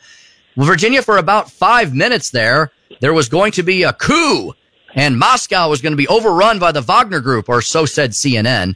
Uh, and then it all just kind of dissipated and disappeared. Virginia, tell us all about what we need to know about this. Well, you know, there's a lot of moving parts when it comes to all of this, but what I think the important thing, and a lot of people noted this on the Sunday shows yesterday, and in a few um, in a few articles that I read, um, what's important here is that there are cracks in the Russian facade. You know, we whether or not we believe that they, you know, we we saw over the last year or so that maybe the Russian military wasn't as strong as they said they were because they weren't weren't able to steam over uh, steamroll over Ukraine in a couple of days like they originally said they were going to, you know. But now we see kind of a crack in the united front that is all the Russians believe the same thing and they're all going after Ukraine because apparently there are Nazis in Ukraine and whatever it was that Putin said that they had to take care of and uh you see the the big deal was that Prigozhin who is the head of the Wagner group right Uh-huh. he said the reason that he was going back against Moscow, he said that the defense minister had lied to the Russian people and to Putin about what was going on in Ukraine. And that the invasion altogether was a result of these lies. So basically, he said this defense minister had gone to Putin and said, hey, there are Nazis in Ukraine, and you really need to you really need to take care of this because there are also Russian citizens in Ukraine who really would rather just be Russian. And so he's he's saying that um, Shoigu, or however you say his name, he that he is the reason that Putin believed all that, hmm. but that it wasn't true. That's what Prigozhin said. Now, keep in mind, Prigozhin and his men are also responsible for some of the major atrocities that we were hearing Right. about out of Ukraine. Right. So they're also a part of this, even though they think it's based on a lie. Now, So, Virginia, so there's given- that. Then you throw in the fact that now he is being so so he he mounts this this uh, this coup sort of gets within a hundred miles of Moscow, actually takes over a military intelligence center in uh, Rostov, and a hundred miles from Moscow just says, "Okay, yeah, we're going to stop now." And Now, Virginia- the- Yeah, yeah. So Okay, Virginia, that was so weird, and nobody has given a mm-hmm. good reason for that, other than I have seen some conspiracy theorists, and you know, in today's world, wait five minutes and all the conspiracy theories come true. Given what you just described with the closeness of the relationship between the Wagner Group leader and Putin, there are some who are prognosticating that the whole thing may have been a psyop and a false flag operation because apparently $6 billion transferred hands in some of this, all of this, and it may have come from Ukraine and that ended up in the hands of the Wagner Group leader. So was this all about money, perhaps? And it was never meant to be any sort of a mutiny in the first place? It could have been, but let's look at look at the fallout so far. Um, the other thing that came out is that they believe that one of the reasons that they stopped 100 miles from Moscow is that the Kremlin was threatening members of the Wagner Group's family. Mm. So, uh, no, and and knowing what we know about Putin, this is not outside the realm of possibility that they'd threaten the families of the people who were part of this supposed mutiny, right? Um, and from from the the reporting that's coming out, they're offering basically amnesty to any member of the Wagner Group that now signed a um, a commitment paper with the Department of Defense, like we're not going to do this again, kind of thing. Wink, wink. Um, so they're supposed to sign these papers, and Prigozhin has been banished to Belarus. So he he's been exiled, and of course you've got people on the Sunday shows saying, "Well, he better stay away from open windows," because nobody, but nobody, believes that his life is not in danger, even though Putin said that they dropped the arrest warrant against him. So, be, so all of this, there was arrest warrant issued for Prigozhin, um, and but because they gave up 100 miles outside of Moscow, they're saying, okay, well, we're not going to arrest him. In fact, we're going to let him safely travel to Belarus. Which again, nobody really believes. They think that it's just going to, it's just a matter of time before Putin disappears. This guy, um, but so there's a lot. That, that, like I said, there's a lot of moving parts. But I don't know. It could all be about money, but I think it might have been an actual attempt at taking some power from Putin. But again, Prigozhin's life is certainly in danger. The the question really is, you know, when when you're in a situation like that, if you if you try to take Moscow, you got to finish taking Moscow. You can't stop in the middle. And so Prigozhin, that that's the only reason that I think it's possible that it was a false flag because somebody like Prigozhin and with the reputation he has, with what he did in Ukraine, he's not going to do it halfway. And he just did this halfway. You don't start a coup mm-hmm. unless you're ready mm-hmm. to finish. You have mm-hmm. to know ahead of time Putin is going to threaten your family because he's gonna. I mean, this is not new. This is not out of character. This is exactly what anyone like Putin in power would do. Same thing would happen if you tried this thing in North Korea. I mean, people who send their their uncle to be attacked by dogs and you know this is the kind of thing that Putin would do. And I I just don't see somebody with Wagner's reputation doing this halfway.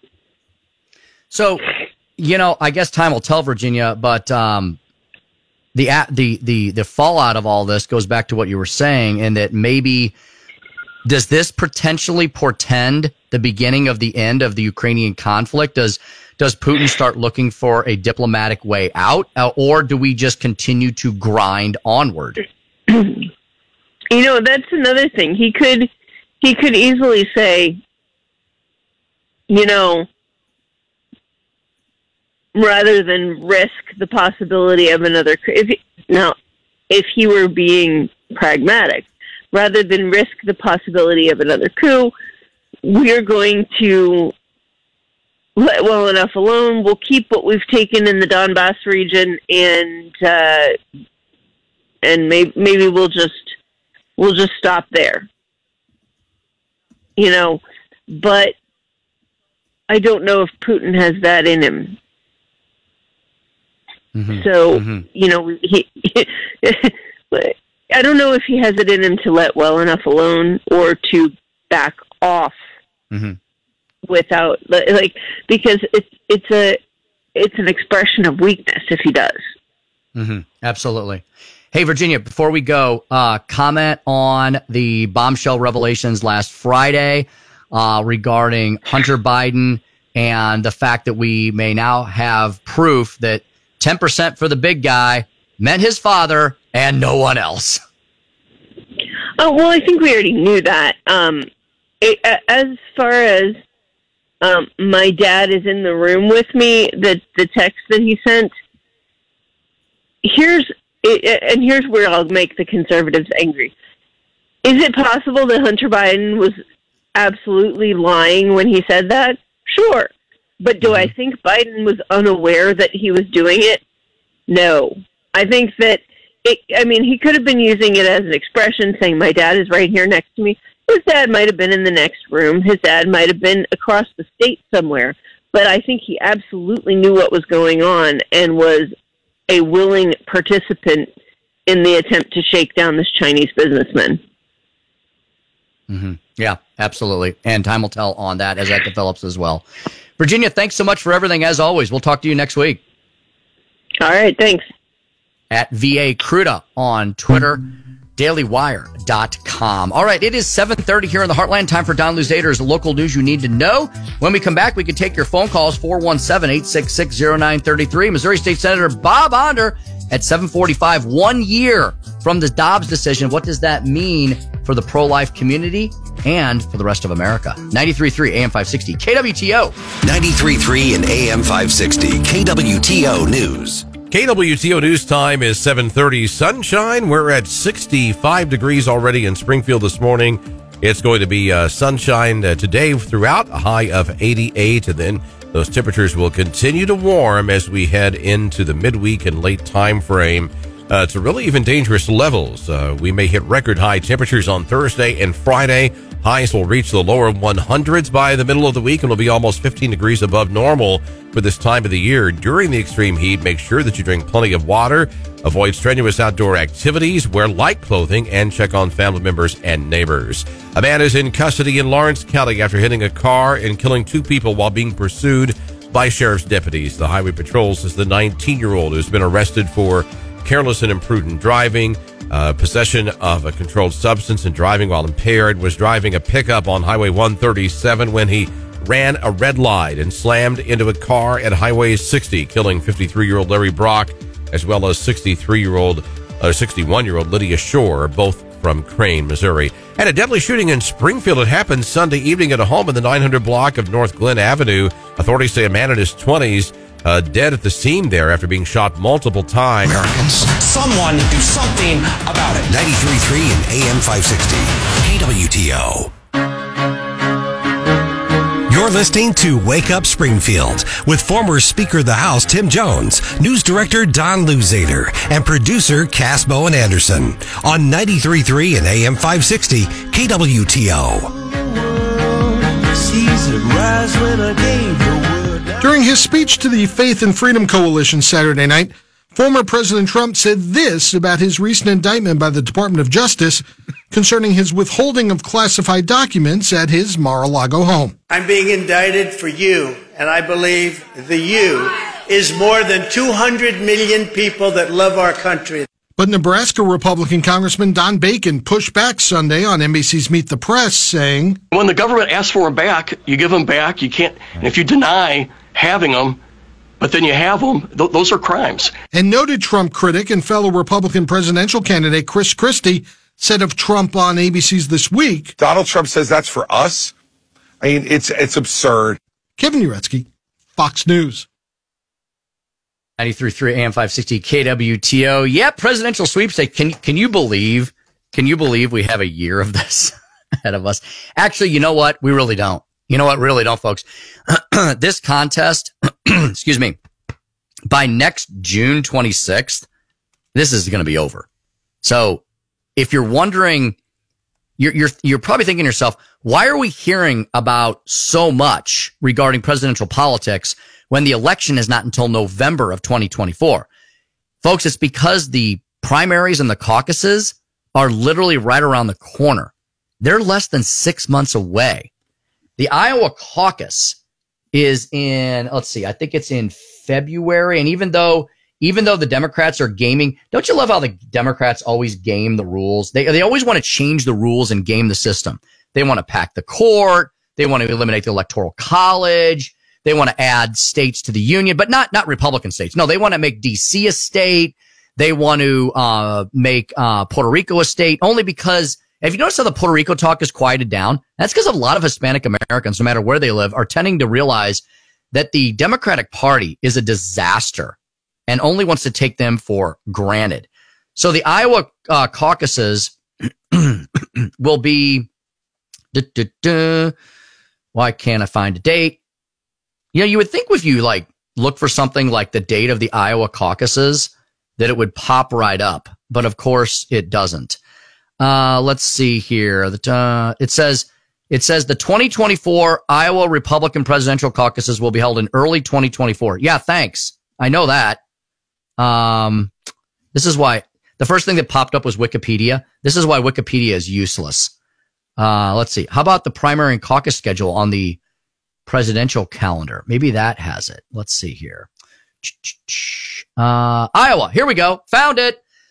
Monday, January 22nd are the Iowa caucuses. Tuesday, January 30th is the New Hampshire primary. So, hmm,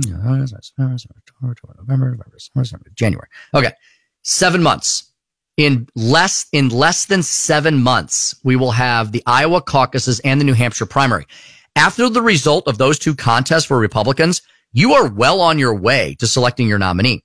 So if everyone is forget, get November out of your head.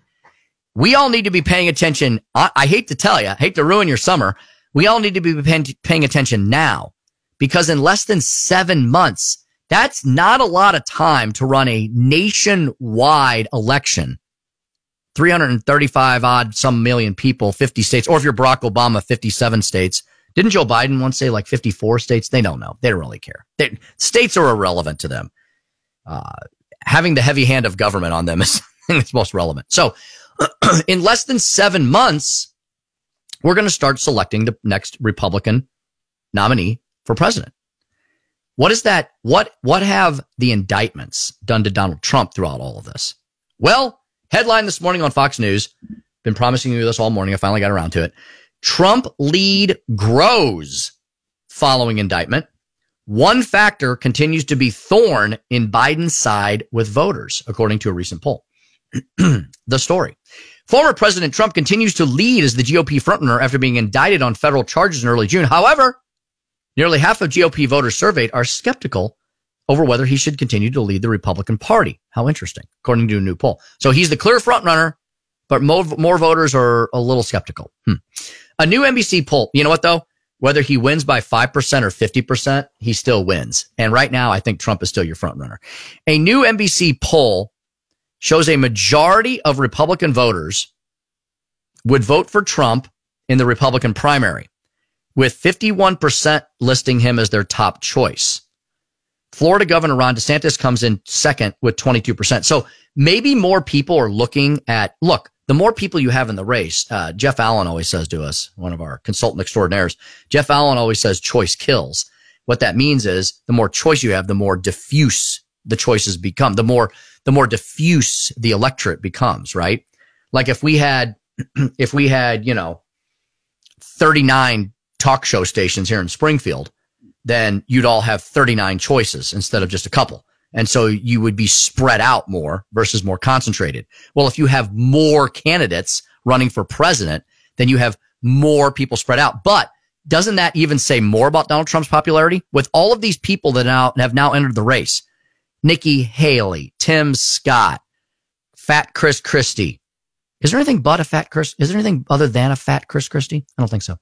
Um, boy, is he annoying. Can he just go away? Just tiresome. You know, I'm just kind of done with him. He looks like a big toad. I don't know. Am I being too mean about Chris Christie, Cass? I don't know. Am I? Maybe a little. I mean, he's kind of annoying though, isn't he? He's highly annoying. Why does he know? think that he can run for president? That's what I want to know. He- like, what has he done doesn't. lately? He hates Trump.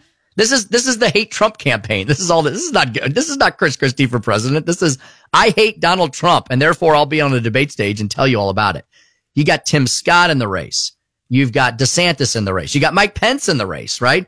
So you got all these people in the race, and yet with all those choices, doesn't it just say more about how powerful Trump's base is with 51%? I mean, you can say, oh, but DeSantis is in second. He's trailing by 30%. I don't care if he halves the lead. Let's say he's only trailing by 15%. That's still called loser. And I like Ron DeSantis. Don't mistake me. For all of you who love Ron DeSantis, maybe some of you love Ron DeSantis. Maybe some of you hate Ron DeSantis. I don't know. I think Ron DeSantis is probably going to be president in 2028. That's just what I think. So maybe get used to it. Um,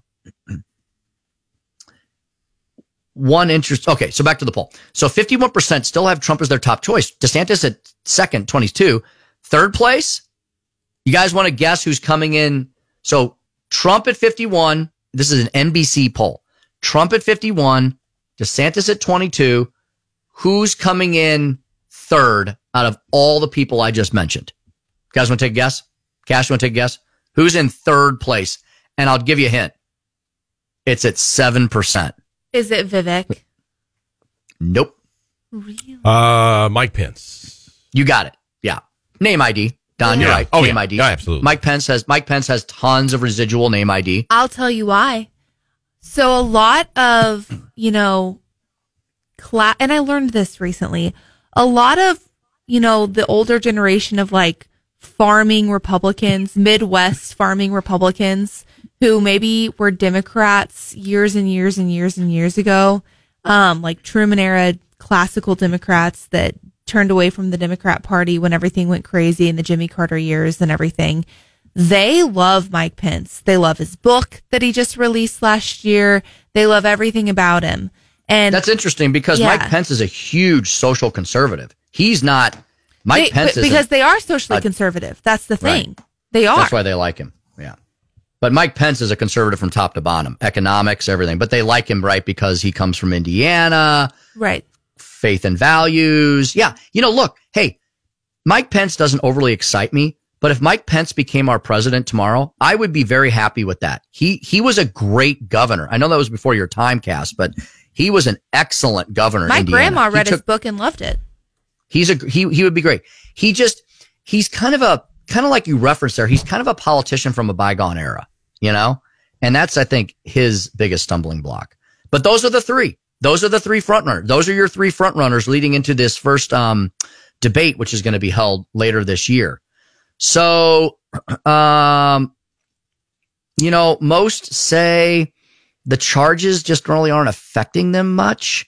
They, uh, 64% of Republican voters say that all these indictments and all these investigations are politically motivated. So nearly a super majority of the electorate says it's, says it's politically motivated. And that's why they still support Trump. So that's where it is right now. All right. We'll get back to that later. 745. I do need to take a break because we want to have Bob Onder on here and he's coming up next. He had to move from 815 because he's got to see patients today. He is a practicing doc. So we're going to have Dr. Bob Onder, former Missouri State Senator, next talk about Dobbs one year later after Don Luzader's traffic you need to know. 93.3 AM 560 KWTO.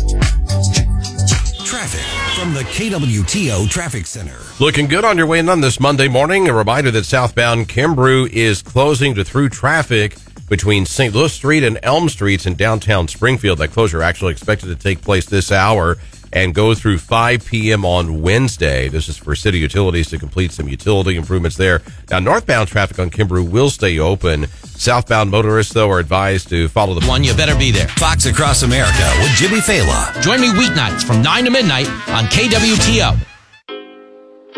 You're listening to Wake Up Springfield with former Speaker of the House Tim Jones, News Director Don Luzader, and producer Cass Bowen Anderson on 93.3 and AM 560 KWTO.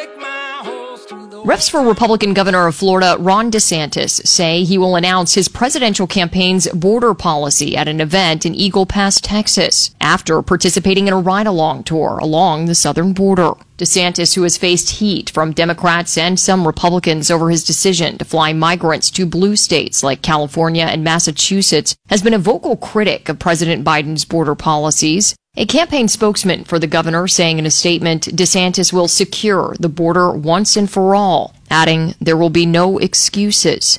Kristen Goodwin, Fox News. Welcome back to 93.3 and 560 KWTO. Let's bring on our next guest to talk about uh, immigration, abortion, and many other things. He is former Missouri State Senator Bob Onder at Bob Onder Mo on Twitter. Senator, before we get to um, the one year anniversary of the Dobbs decision, you know, Bob, you were one of the leading advocates for immigration reform when you and I first entered the House back in the heydays of 2007. And boy, were you called a xenophobe and a racist and a nativist back then, you were 1000% correct, weren't you, Bob? Well, yeah, Sam, Thank you for having me back. Well, uh, yeah, that was really um, a uh, a huge issue. Uh, immigration was a huge issue uh, back when I ran, and you were running at the same time um, for state rep in 2006. Um, and the reason was that a contractor using Missouri taxpayer dollars in my very state rep district was busted uh, uh, paying illegal aliens off the books cash um, by the O'Fallon Police Department. Um, and uh, it was funny back then, talk about a bipartisan issue. When I would knock on doors, whether it would be uh, a, a door of a conservative Republican or of a Democrat uh, leaning union member, I would be asked over and over again, what are you going to do about illegal immigration? So I, I did a little research and realized, well, the states could do quite a bit. We could outlaw sanctuary cities. We we could require that police cooperate with uh, with uh, immigration authorities. You know, the opposite of what's going on in many of our blue cities today. And uh, we can, you know, we could require uh, require contractors to uh, check the immigration status using E-Verify of their of their workers. So we had a big impact in Missouri.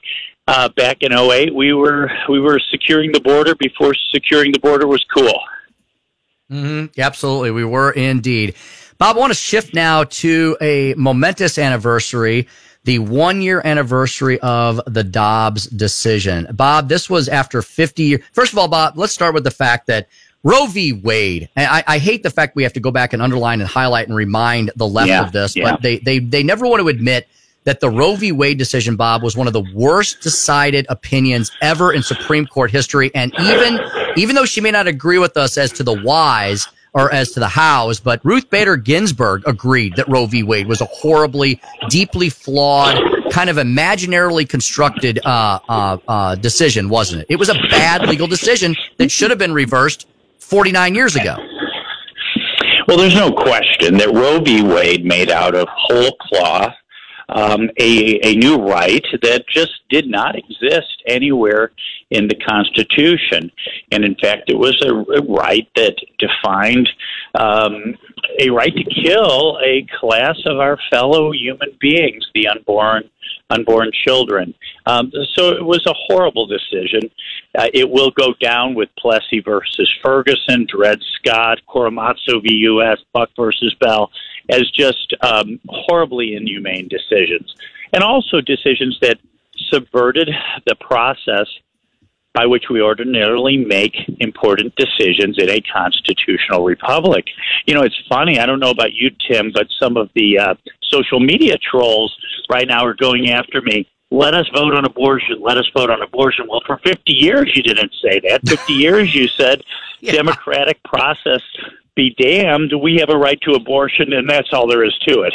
So, um, yeah, it, it, Roe was a terrible decision. Dobbs was undoubtedly correctly decided, and uh, you know, one year ago was a big day for the right to life in, in our country. Hmm So, Bob, uh, as you referenced there, uh, now uh, there, there's more work to be done, right? We don't just say, "Okay, mission accomplished." You know, now now the real work begins. Roe v. Wade should never have been the law of the land. It never should have taken the decision away from the states. Bob, we're now in a, a, a culture war like we've never seen before. It seems like everything, it seems like everything about our politics is related to our culture and proving the old adage true that politics is downstream from culture.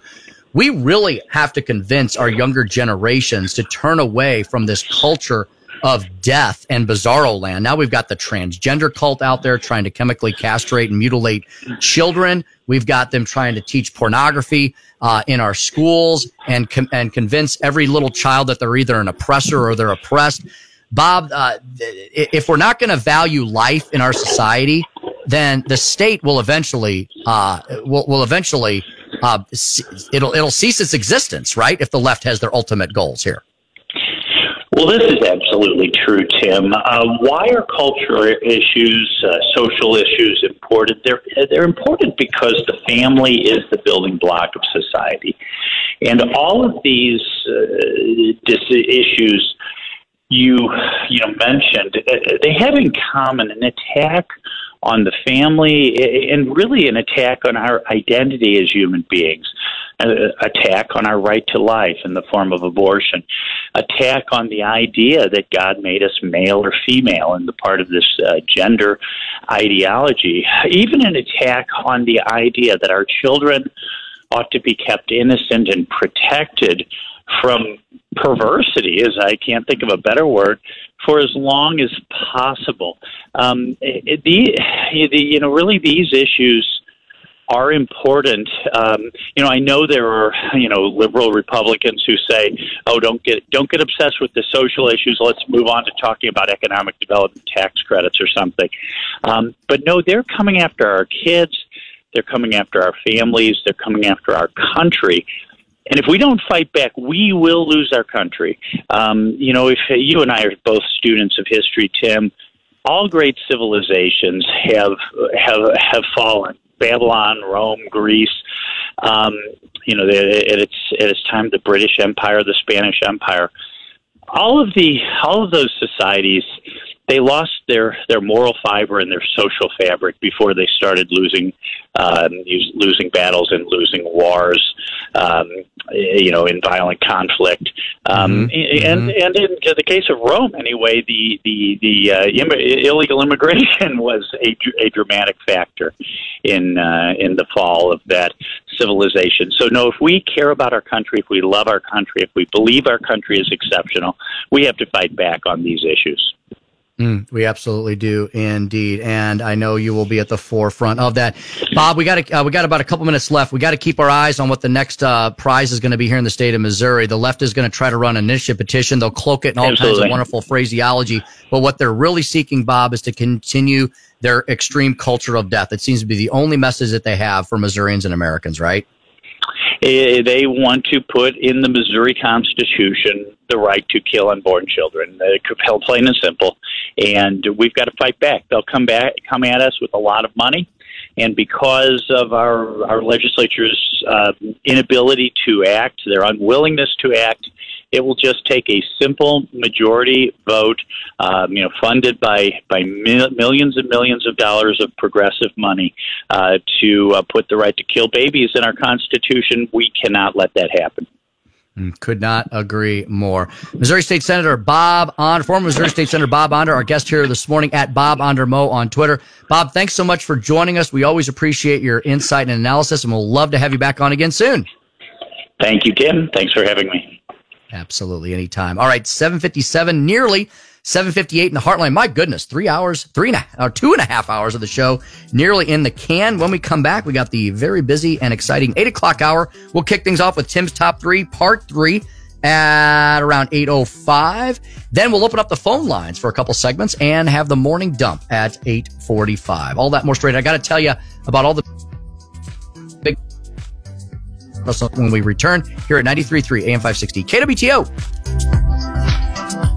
News, analysis, opinion. Indicting a former president of the United States. The Democrats tried to impeach him before he ever even took office over Russian collusion. This is KWTO. Democrats risk a backlash from this. Don't bring a case like this against a former president on a petty allegation.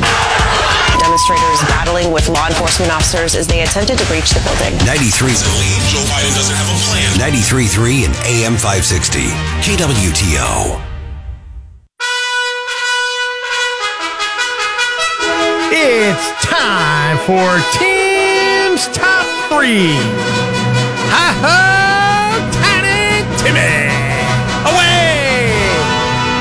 One. Well, red states continue to rock while blue states continue to blow it. Yep, I've got the proof in the pudding here. Let me get to this in just a second here. Uh, actually, here we go. Yes, uh, red state red state employment leaves blue states in the dust.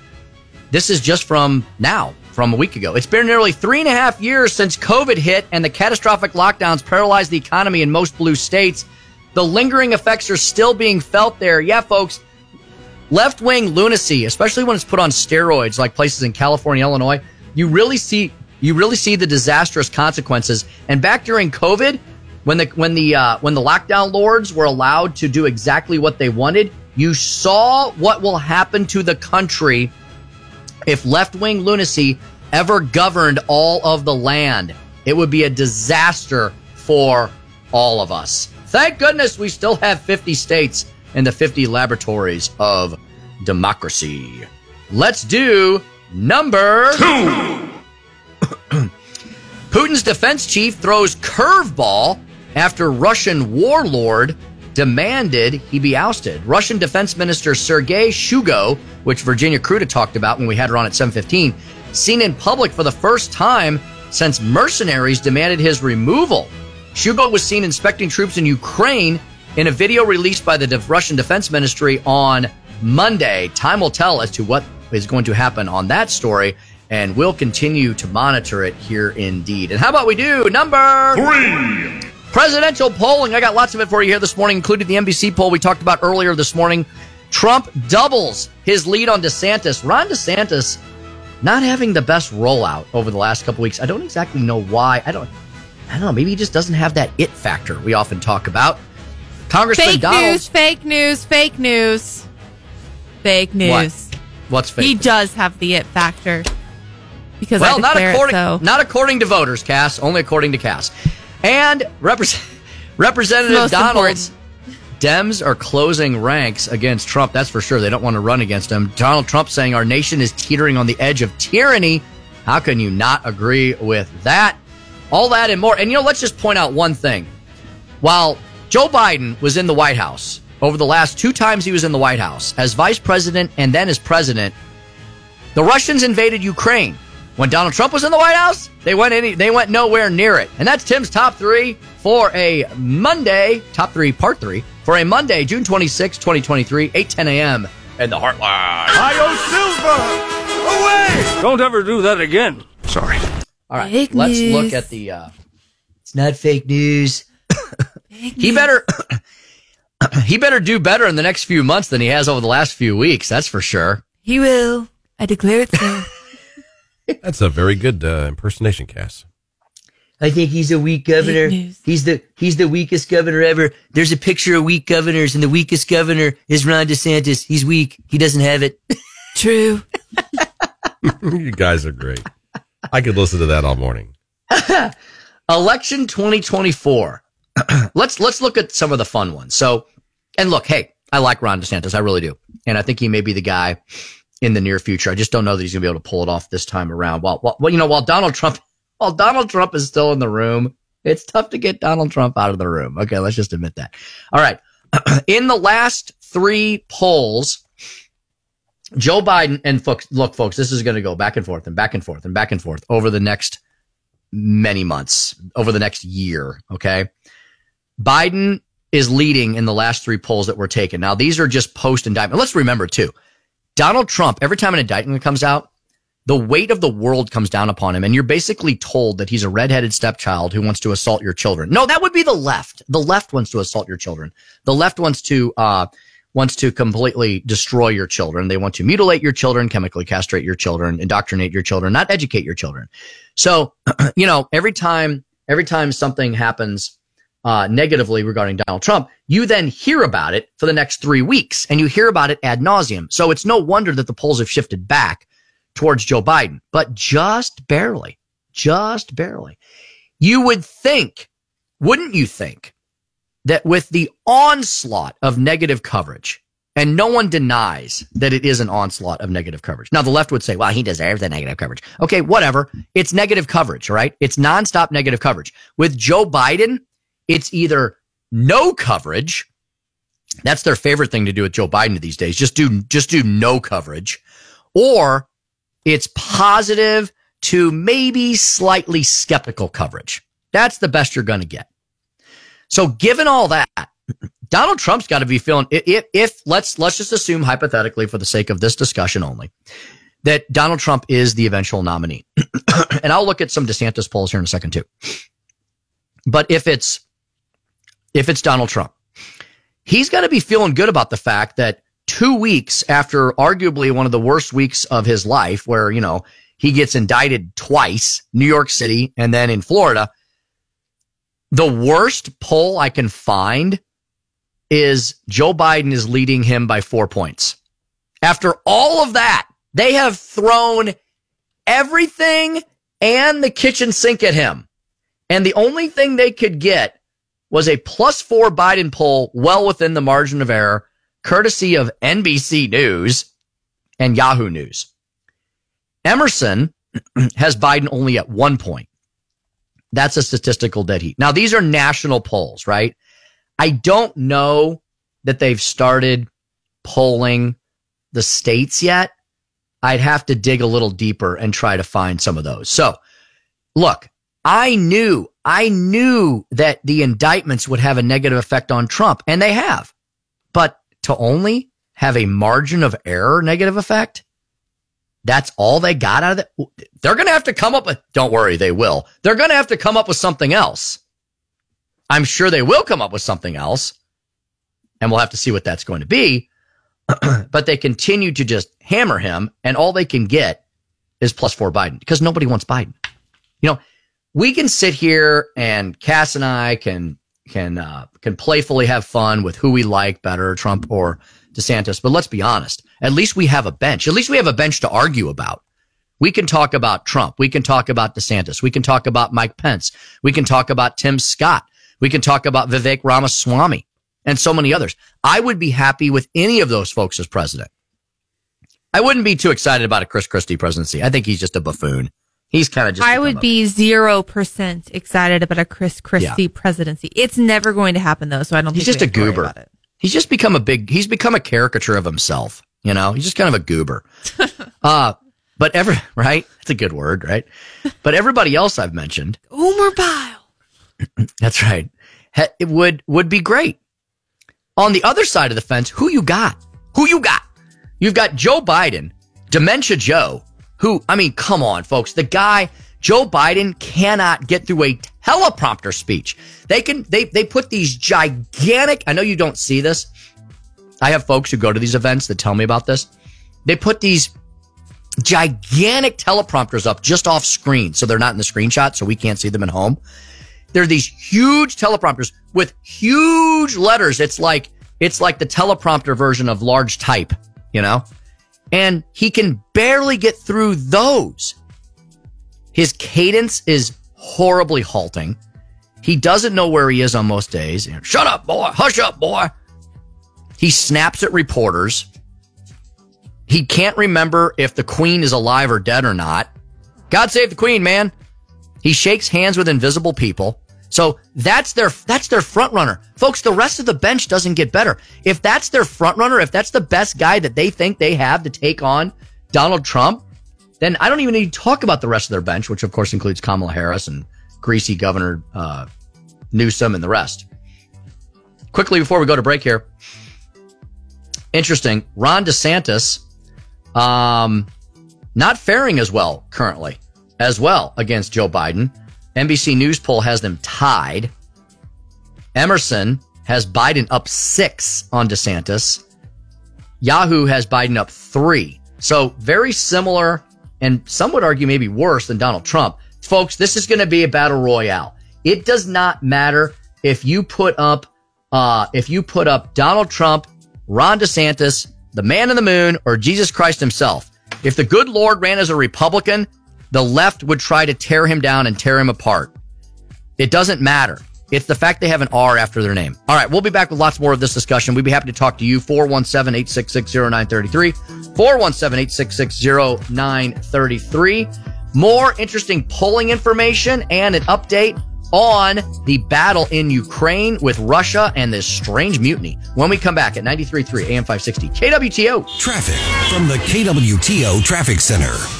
Well, bright sunshine on your way in on this Monday morning. Certainly uh, pretty heavy traffic volume around the Springfield metro area. I'm looking at the traffic cameras now at the intersection of National and Battlefield. And uh, things are moving pretty smoothly. Traffic has thinned out a little bit there as a lot of people got into work at 8 o'clock, but uh, still a lot of folks on. 9 to 11 weekday mornings. That's really where they want to go. On 93.3 and AM 560. KWTO.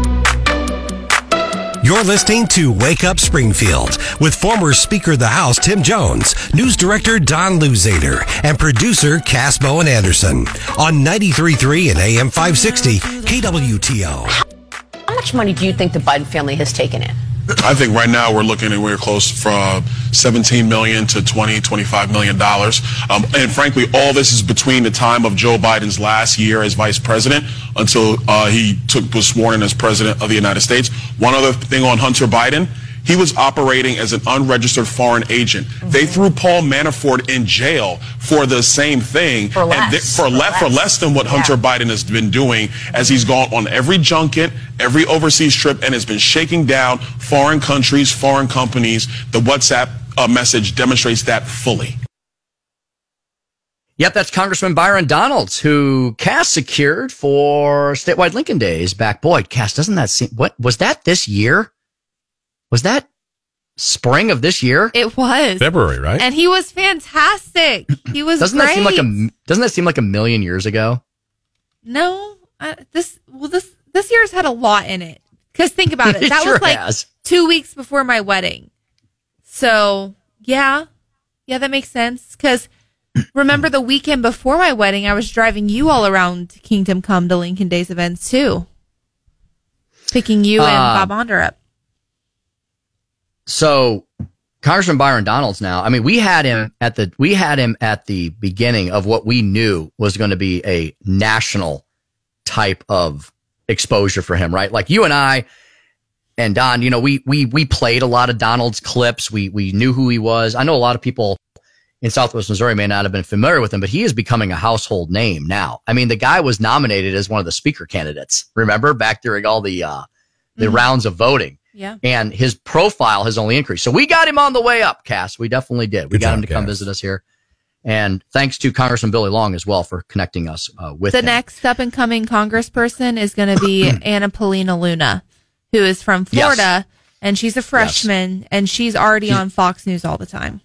She's a firecracker. She's the one that um, censored. She filed the uh, censor motion against Adam Schiff. Yeah. Mm-hmm. Uh, she did that, and then she's also um, she was on the Fresh Freedom podcast with our Congressman Eric Burlison several times. Yeah.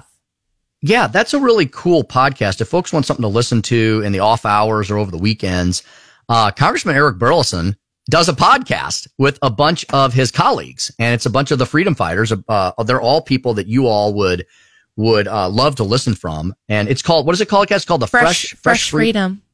Fresh Freedom. Yeah. Yep. You can get fresh you can get fresh freedom anywhere you get podcasts.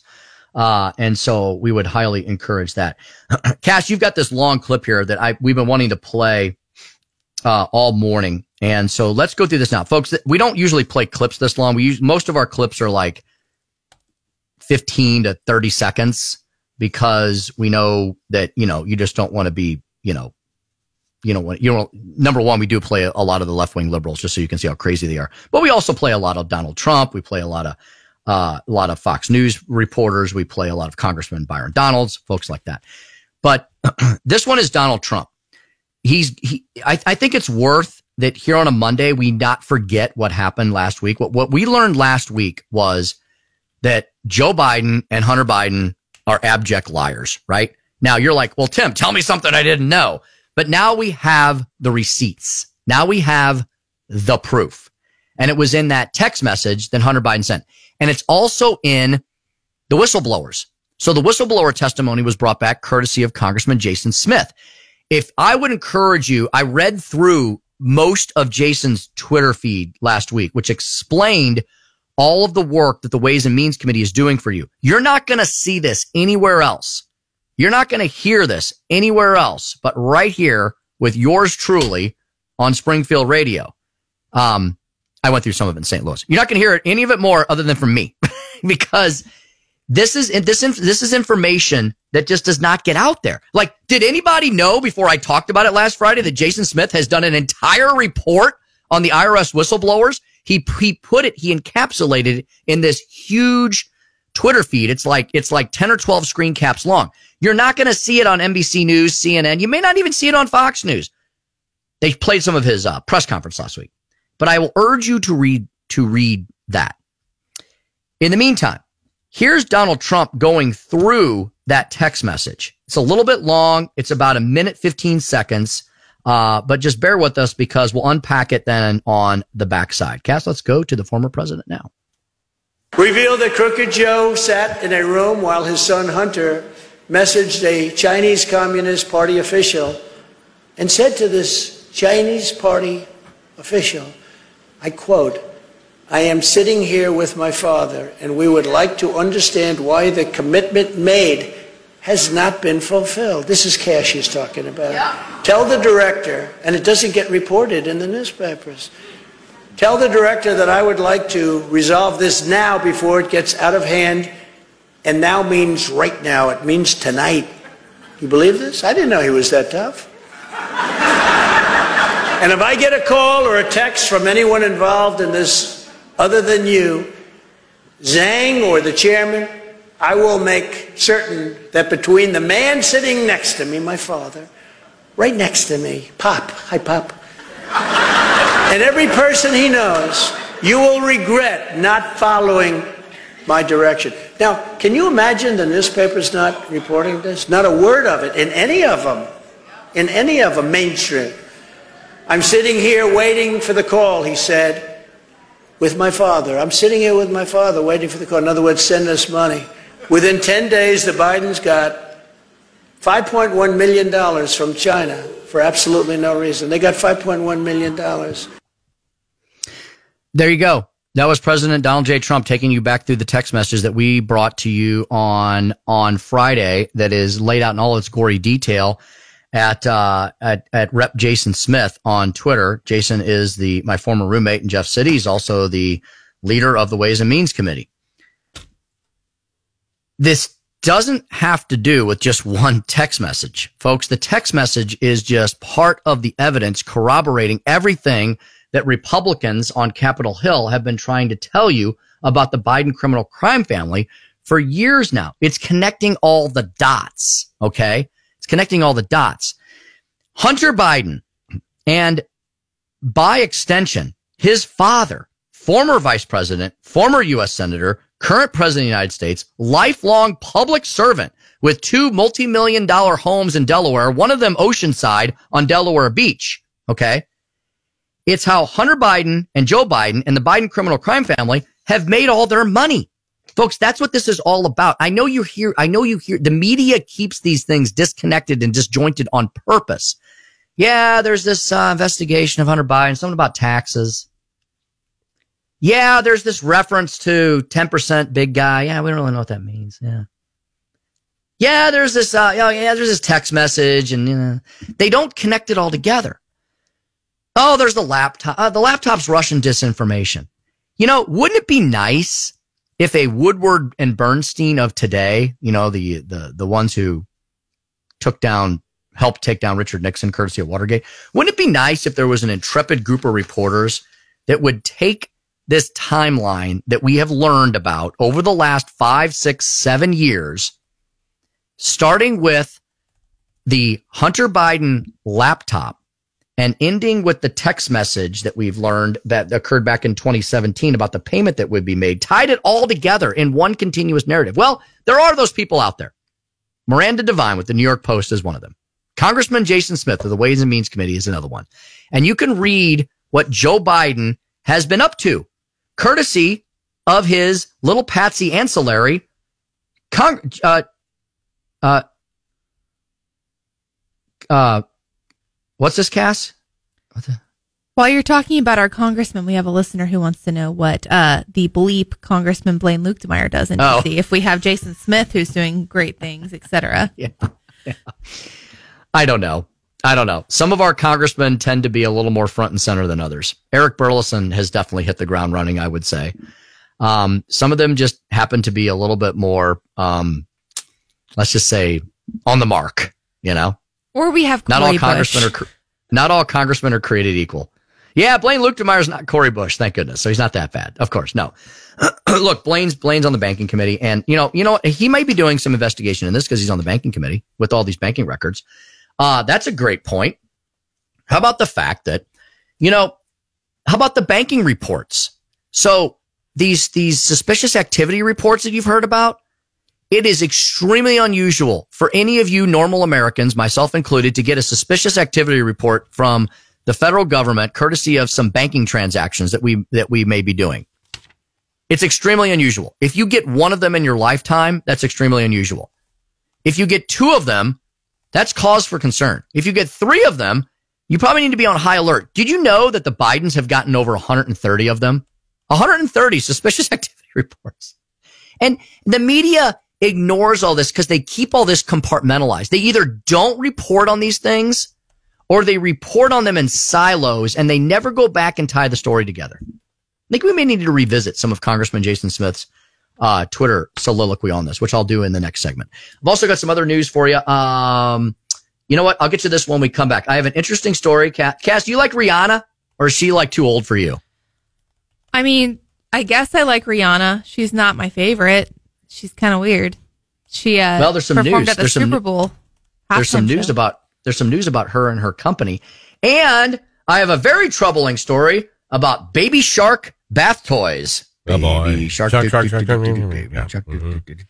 right, all that when we come back. Yes, Cass. I feel like that's all I'm going to be hearing here in about six months for the next. yeah, well, you're not going to you're my not going to want to buy these toys, Cass, because they're very dangerous. All right, we'll come back with that public service announcement and more. We can take your phone calls 417-866-0933, 93.3 and 560 KWTO. 93.3 and AM 560 KWTO News. KWTO News Time is 831 in Springfield sunshine. We're at 69 degrees. Going to be a warm one today, all the way up to 88 degrees this afternoon. Those hot and humid conditions will really start ramping up as we head into the middle to end of this week. We may hit record high temperatures on Thursday and Friday, highs reaching the lower 100s by midweek.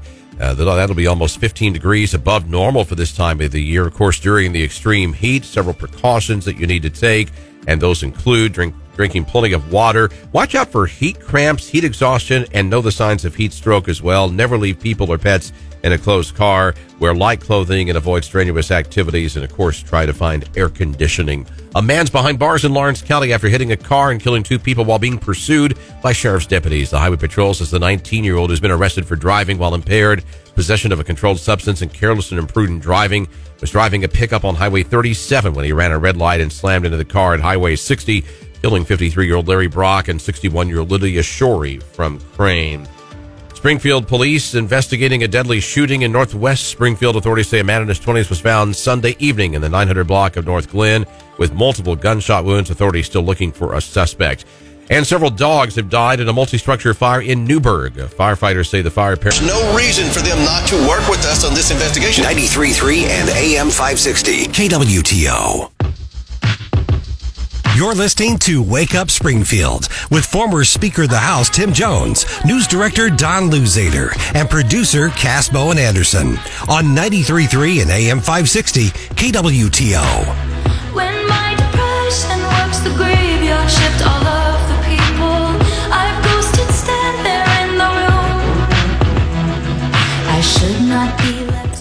The fact is, is that when we had this vote, was it a week ago?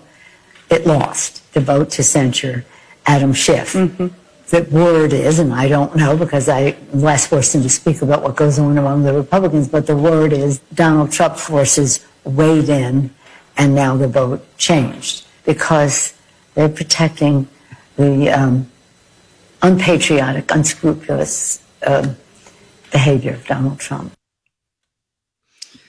Well, unless you're a lying lunatic, googly eyed lunatic like Adam Schiff, that's why he got censored. He told us for many years straight, seven years straight, that he had rock solid, ironclad evidence of Trump Russia collusion. He never had it. The only thing he had was what we finally got out of. Remember, we talked to somebody last week about this. They're like, well, the only they, the only thing they could think of was this issue regarding the meeting at Trump Tower, which had nothing to do with the Russians. Or had not, the Russians were there. It had nothing to do with the campaign.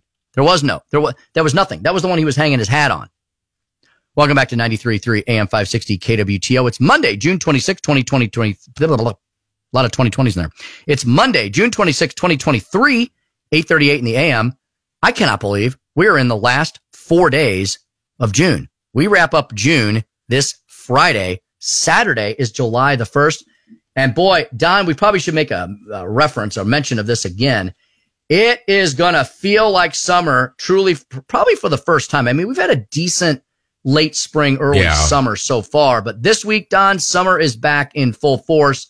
Folks need to pay attention to that because it has been so pleasant and Yes, nice. it has. We've been and there, very people aren't going to be used to this heat Nope. and humidity this week. No, they're not, Tim. It has been very nice. The humidity has been at a fairly low level, really all summer so far.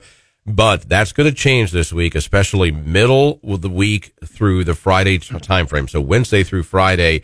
And then it looks like, uh, and Jeff from AccuWeather confirmed this for us this morning. It looks like we may blow away our record highs for this Thursday and Friday. Uh, 100 is our record high on Thursday, 99 our record high on Friday. Those could go by the wayside as we're looking at temperatures into the low 100s. That's 15 degrees above normal for this time of the year.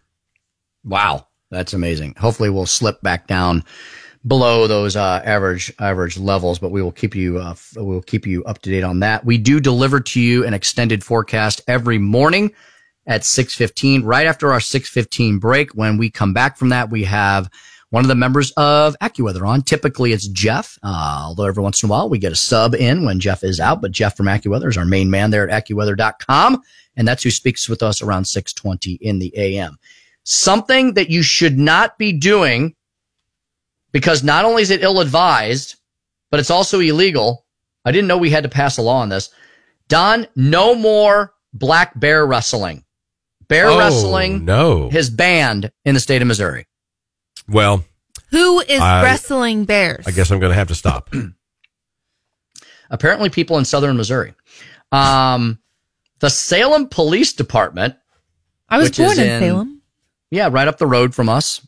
Um, Salem is in what, like the Dent County, kind of in the It's Crawford County Dent area. County. Yeah, sort Dent of County. in the That's where- Lebanon area ish. That's where Jason Smith is Rolla from. area It's, ish. yeah, What it's if up Jason just on the Smith- other side of Rolla. Wonder if Congressman Smith wrestled any black bears growing up. I don't know. Uh, the the Salem Police Department in southern Missouri brought up the statute in a Facebook post last month. According to state statute, the offense of bear wrestling is a can't believe what is a class yes I'm I'm reading I'm actually reading from a news report is a class A misdemeanor if a person wrestles with a bear advertises bear wrestling or collects admission for bear wrestling. Nate Bowersock that's a name a black bear biologist with the Missouri Department of Conservation says it's kind of wild that we have to tell people that you think? It but you know you know how things are written in code any sort of harassment of wildlife and that includes wrestling them is definitely not permitted said bowersock people should not be doing that whatsoever bowersock said the missouri's black bear population is growing so it's not our imagination the black bear population is growing and residents are warned that even though they're an exciting part of the state's natural history, they're on our flag. Did you know? Did you know that they're on our flag? There's two bears on the Missouri state flag. Do you know that? No. Do you know that? Kat? Yes, I knew that. Yeah. Well, maybe I did. I took Missouri history in the third grade. Uh, avoid them at all costs. Do not feed them. Most of the state's bear population, they don't have a number here. I wish they had a number. I'd love to know like around how many bears are we dealing with. Most of the state's bear population is south of Interstate 44, but as their numbers continue to grow, they begin to inhabit new areas of the state. So there you go. No more bear wrestling. Uh, Cass, Rihanna, the famous weird singer, is stepping down as CEO of her lingerie brand. I didn't know she had a lingerie brand. Did you? if I did, I didn't care. Okay. And finally, for um, some interesting some some interesting non-political news of the day, 7.5 million, that's a lot. Baby shark bath toys have been recalled. El Segundo, California-based toy maker Zuru is recalling 7.5 million baby shark bath toys. What's Why? wrong with them? Oh, this now I know not what not to put on my baby registry. The recall comes amid reports of lacerations and puncture wounds in children playing with the toys. Aha. They have hard plastic top fins, which pose Oh. injury risks. You know what I've learned? no learned? one thought of that. No- Yes. So let's put these really sharp, hard, uh, uh, basically knife cutting devices on the tops of these baby toys and then sell them. That'll be a good idea. Can I go on a tangent real quick about baby You may. stuff? So, since becoming pregnant with my husband Tyler and thinking about products and things to register for and all of that, I've learned that people have lost their minds when it comes to babies. The internet is the worst place for a mother to be because it really? anything and everything you do, if you post about it, you're automatically just told that you are the worst mother ever. You're killing your child. I'll be on social media and I'll be on like social media pages for moms and stuff and they'll post a picture of their baby crib and how their baby sleeps at night. And then all of these moms will get in these comment sections and be like, you're the worst mother ever because that's not safe sleep and they're going to choke and die and they're going to suffocate in that blanket. You, your baby has to be in the crib by itself with nothing surrounding it. Or if a mom decides to, um, not breastfeed or something. Oh, you're killing your baby. Don't you know that's so horrible? Or if they do decide to breastfeed, you're just a slave to the patriarchy. Don't you know that you don't have to do that? Blah, blah, blah, blah, blah no matter what you do as a mother, I have learned that it's always wrong. That you will never, no choice is safe as a mother. so the best thing to do is hibernate and not tell anybody what you're doing. Is there any good information that comes from that site? Zero. Well, okay. then stay, Because- stay off of it. Then that's silly. well, I mean, it's not one site. It's all of them. It's the entire internet. Oh, okay. It's the entire internet for mothers. Everything is hmm. wrong because there's so many trends that moms, you know, you're you're either too much of a housewife and you're either too much of a, you know, crunchy mom, you know, non-vaxxer, blah blah blah blah blah, or you're the uh, the extreme opposite and you're just pumping your child full of chemicals and everybody thinks that you're terrible. I- I've not seen one single choice that a mother can make these days that does not result in extreme backlash from the community. Let your kid play in the dirt and eat bugs. Yes. I mean, come on. dude. You like we all children. did. I, I think I was the last generation who was raised to play outside Because anybody younger than me put just down doesn't. the video game console and the TikTok and go outside and run around and build forts and Don't raise an iPad baby. Don't Right, stick an exactly. iPad in front of your baby and think that Yes. they're going to turn out with social skills. They're not. They need to learn how to imagine and and you know use their brain to solve problems and all of these things that are not on a screen. They have to I use their hands. I literally see little kids, little kids, little itty bitty kids walking around holding iPads and iPhones. Yes, I'm like, they cannot take take that take that device of the devil away from them. Well, here's the problem, Tim. You're going to have to use that as an adult. Don't ruin their childhood with it. The problem is, is that there have been studies that show that screen time is as addicting as opiates for kids. Yeah, and that's that crack rock. i- if Yeah, you definitely. take them away, if if you let your kid get addicted to screen time and you try to take it away from them, they will have full meltdown panic attacks, withdrawal style symptoms because they cannot emotionally handle the withdrawal from screen time. There's literally scientific studies that I have No, I looked at that show how with that. addicting it is and I that agree it's with dangerous. that. It's bad. you have to, and we as adults too, we have to force ourselves off of our phones. It's one of the reasons why, um, it's one of the reasons why I love to play golf, you know, despite the fact that my wife thinks it's annoying. Uh, and I, it's one of the reasons why I walk. So when I play golf, not only do I play, I walk and I carry my bag. You know what that forces me to do? It forces me to put the stupid phone away for four hours. I can't do all that at the same time. Now, every once in a while during the round, and, because it's so bad, because we're so addicted, I'm like, oh my God, what if somebody's texting me? Oh my God, what if somebody's sending me an email? Oh my God, what if, and I'm just like, I have to like force myself, especially on a Saturday or Sunday morning when I know that neither Cass nor Don are reaching out to me or anybody else for that matter. I still have that thing in my head. It is an addiction. And so I urge you, whether it's golf, cycling, running, walking, seeing nature, folks, at some points during your week, you need to put that device away. It, the, you know what we did? You know what we did in the, as I grew, as I grew up in the seventies, the eighties and the nineties? We lived life. We didn't have these things. Now, these things are incredible devices. I'm a hypocrite, right? Because I use this all day long, but it's part of my job. Okay. But I and the rest of you all, you got, and your kids should not be using them at all. All right. Not until they're at an age where they really need to, like for school or something. But you've got to separate yourself from these devices for several hours during the week, or you will, it's all you will do. Your world will become so small because you'll be on the little, the little juju box here, you know? So, all right. We're going to get to a break. Final break of the morning. 849 in the AM. It's time for the morning dump. We'll have that when we come back. All the things that we may have missed that you need to know after Don Luzader's final, final traffic update at 93.3 AM 560 KWTO. Traffic from the KWTO Traffic Center. Overall, we're looking pretty good on the streets of Springfield this morning. Uh, we've had very few wrecks around the area. I'm looking at the traffic cameras now at Highway uh, 65 and I-44 and also I-44 in Glenstone. Pretty heavy traffic volume there on 44 still for both. Grievance instead of a culture of greatness. 93.3 and AM 560. KWTO.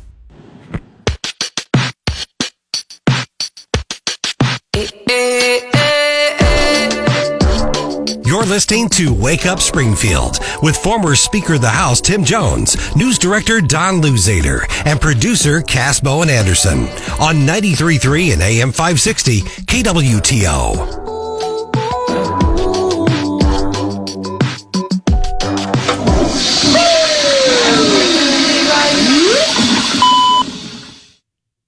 It's time for the, morning dump. Shall I play What it you again? guys got? Do we double flush today?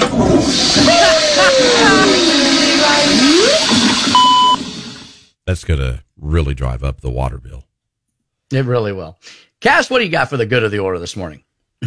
Well, I want to talk about something that we haven't covered yet. Apparently, there are North Korean protests going on. And anytime North Korea does anything, it just makes me a little nervous because they're like that.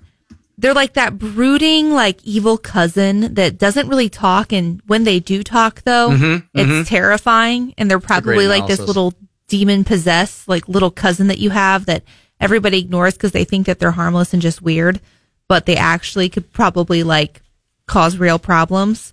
So thousands of North Koreans are marching in anti-US rallies. Anti-US rallies. For why? Does anybody know? They're Mhm. accusing the US of pushing the Korean peninsula to like the brink of nuclear war or something. Oh, that should be fun. So while we're all talking about Russia and China, let's not forget the third person in the trio of horrible communists, and that is Yep. North Korea. The act, the uh, axis of evil, the new axis of evil, as uh, George W. Bush coined them back in the day.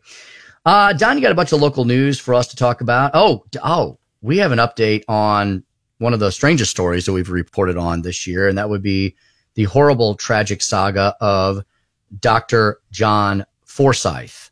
we have a development. Yes. Well, the uh, the late Dr. Forsyth family says the doctor's fiance gave birth over the weekend. Uh, he had been engaged to be married, and uh, Richard Forsyth, who was just recently interviewed about his brother's death on the Elijah Haahr show here on KWTO, is telling KY3 that the baby was born Sunday morning. This would be Forsyth's ninth child.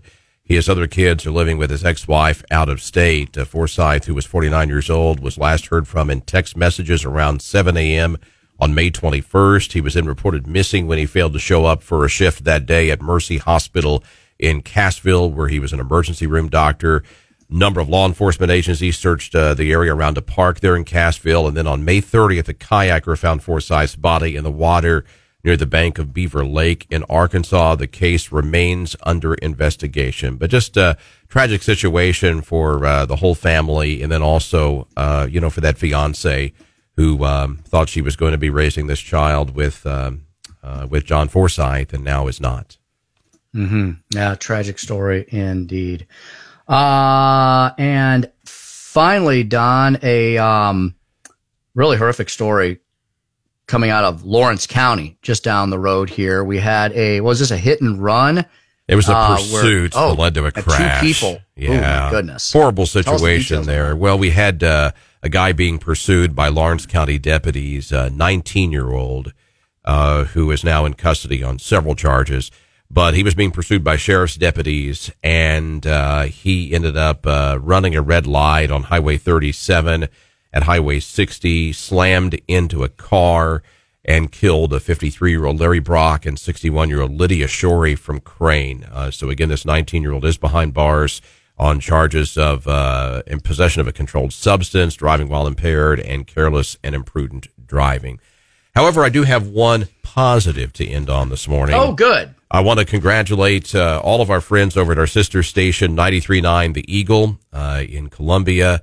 They had their Central Missouri Honor Flight Radiothon on Friday, and they raised $126,678 Wow. for the Central Missouri Honor Flight. I believe that's their second highest total. They've been doing their radiothon for a number of years at uh, at the Eagle, and um, they announced it live on the air at six o'clock. That honor flight went for twelve hours, and uh, of course, the honor flight takes veterans on a nonstop uh, day trip to Washington D.C., where they tour the war memorials at no cost to them.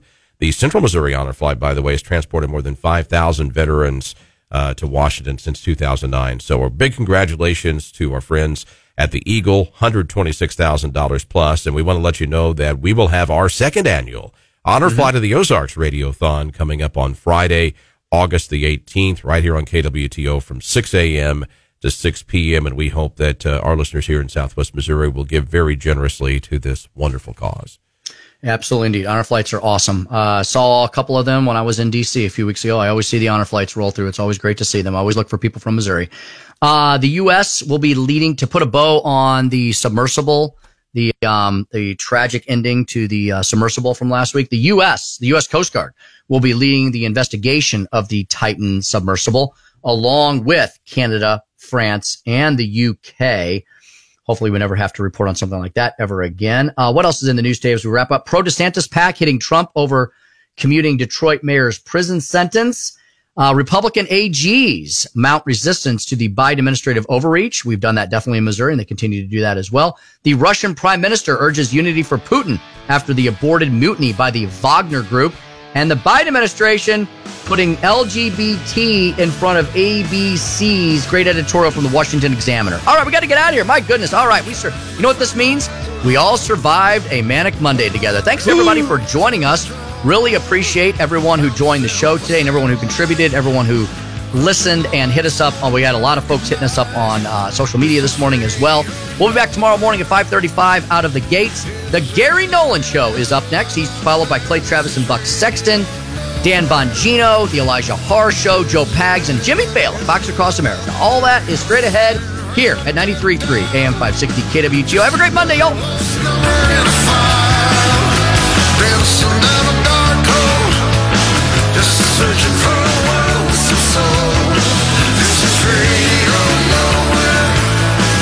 Tired of the mainstream media?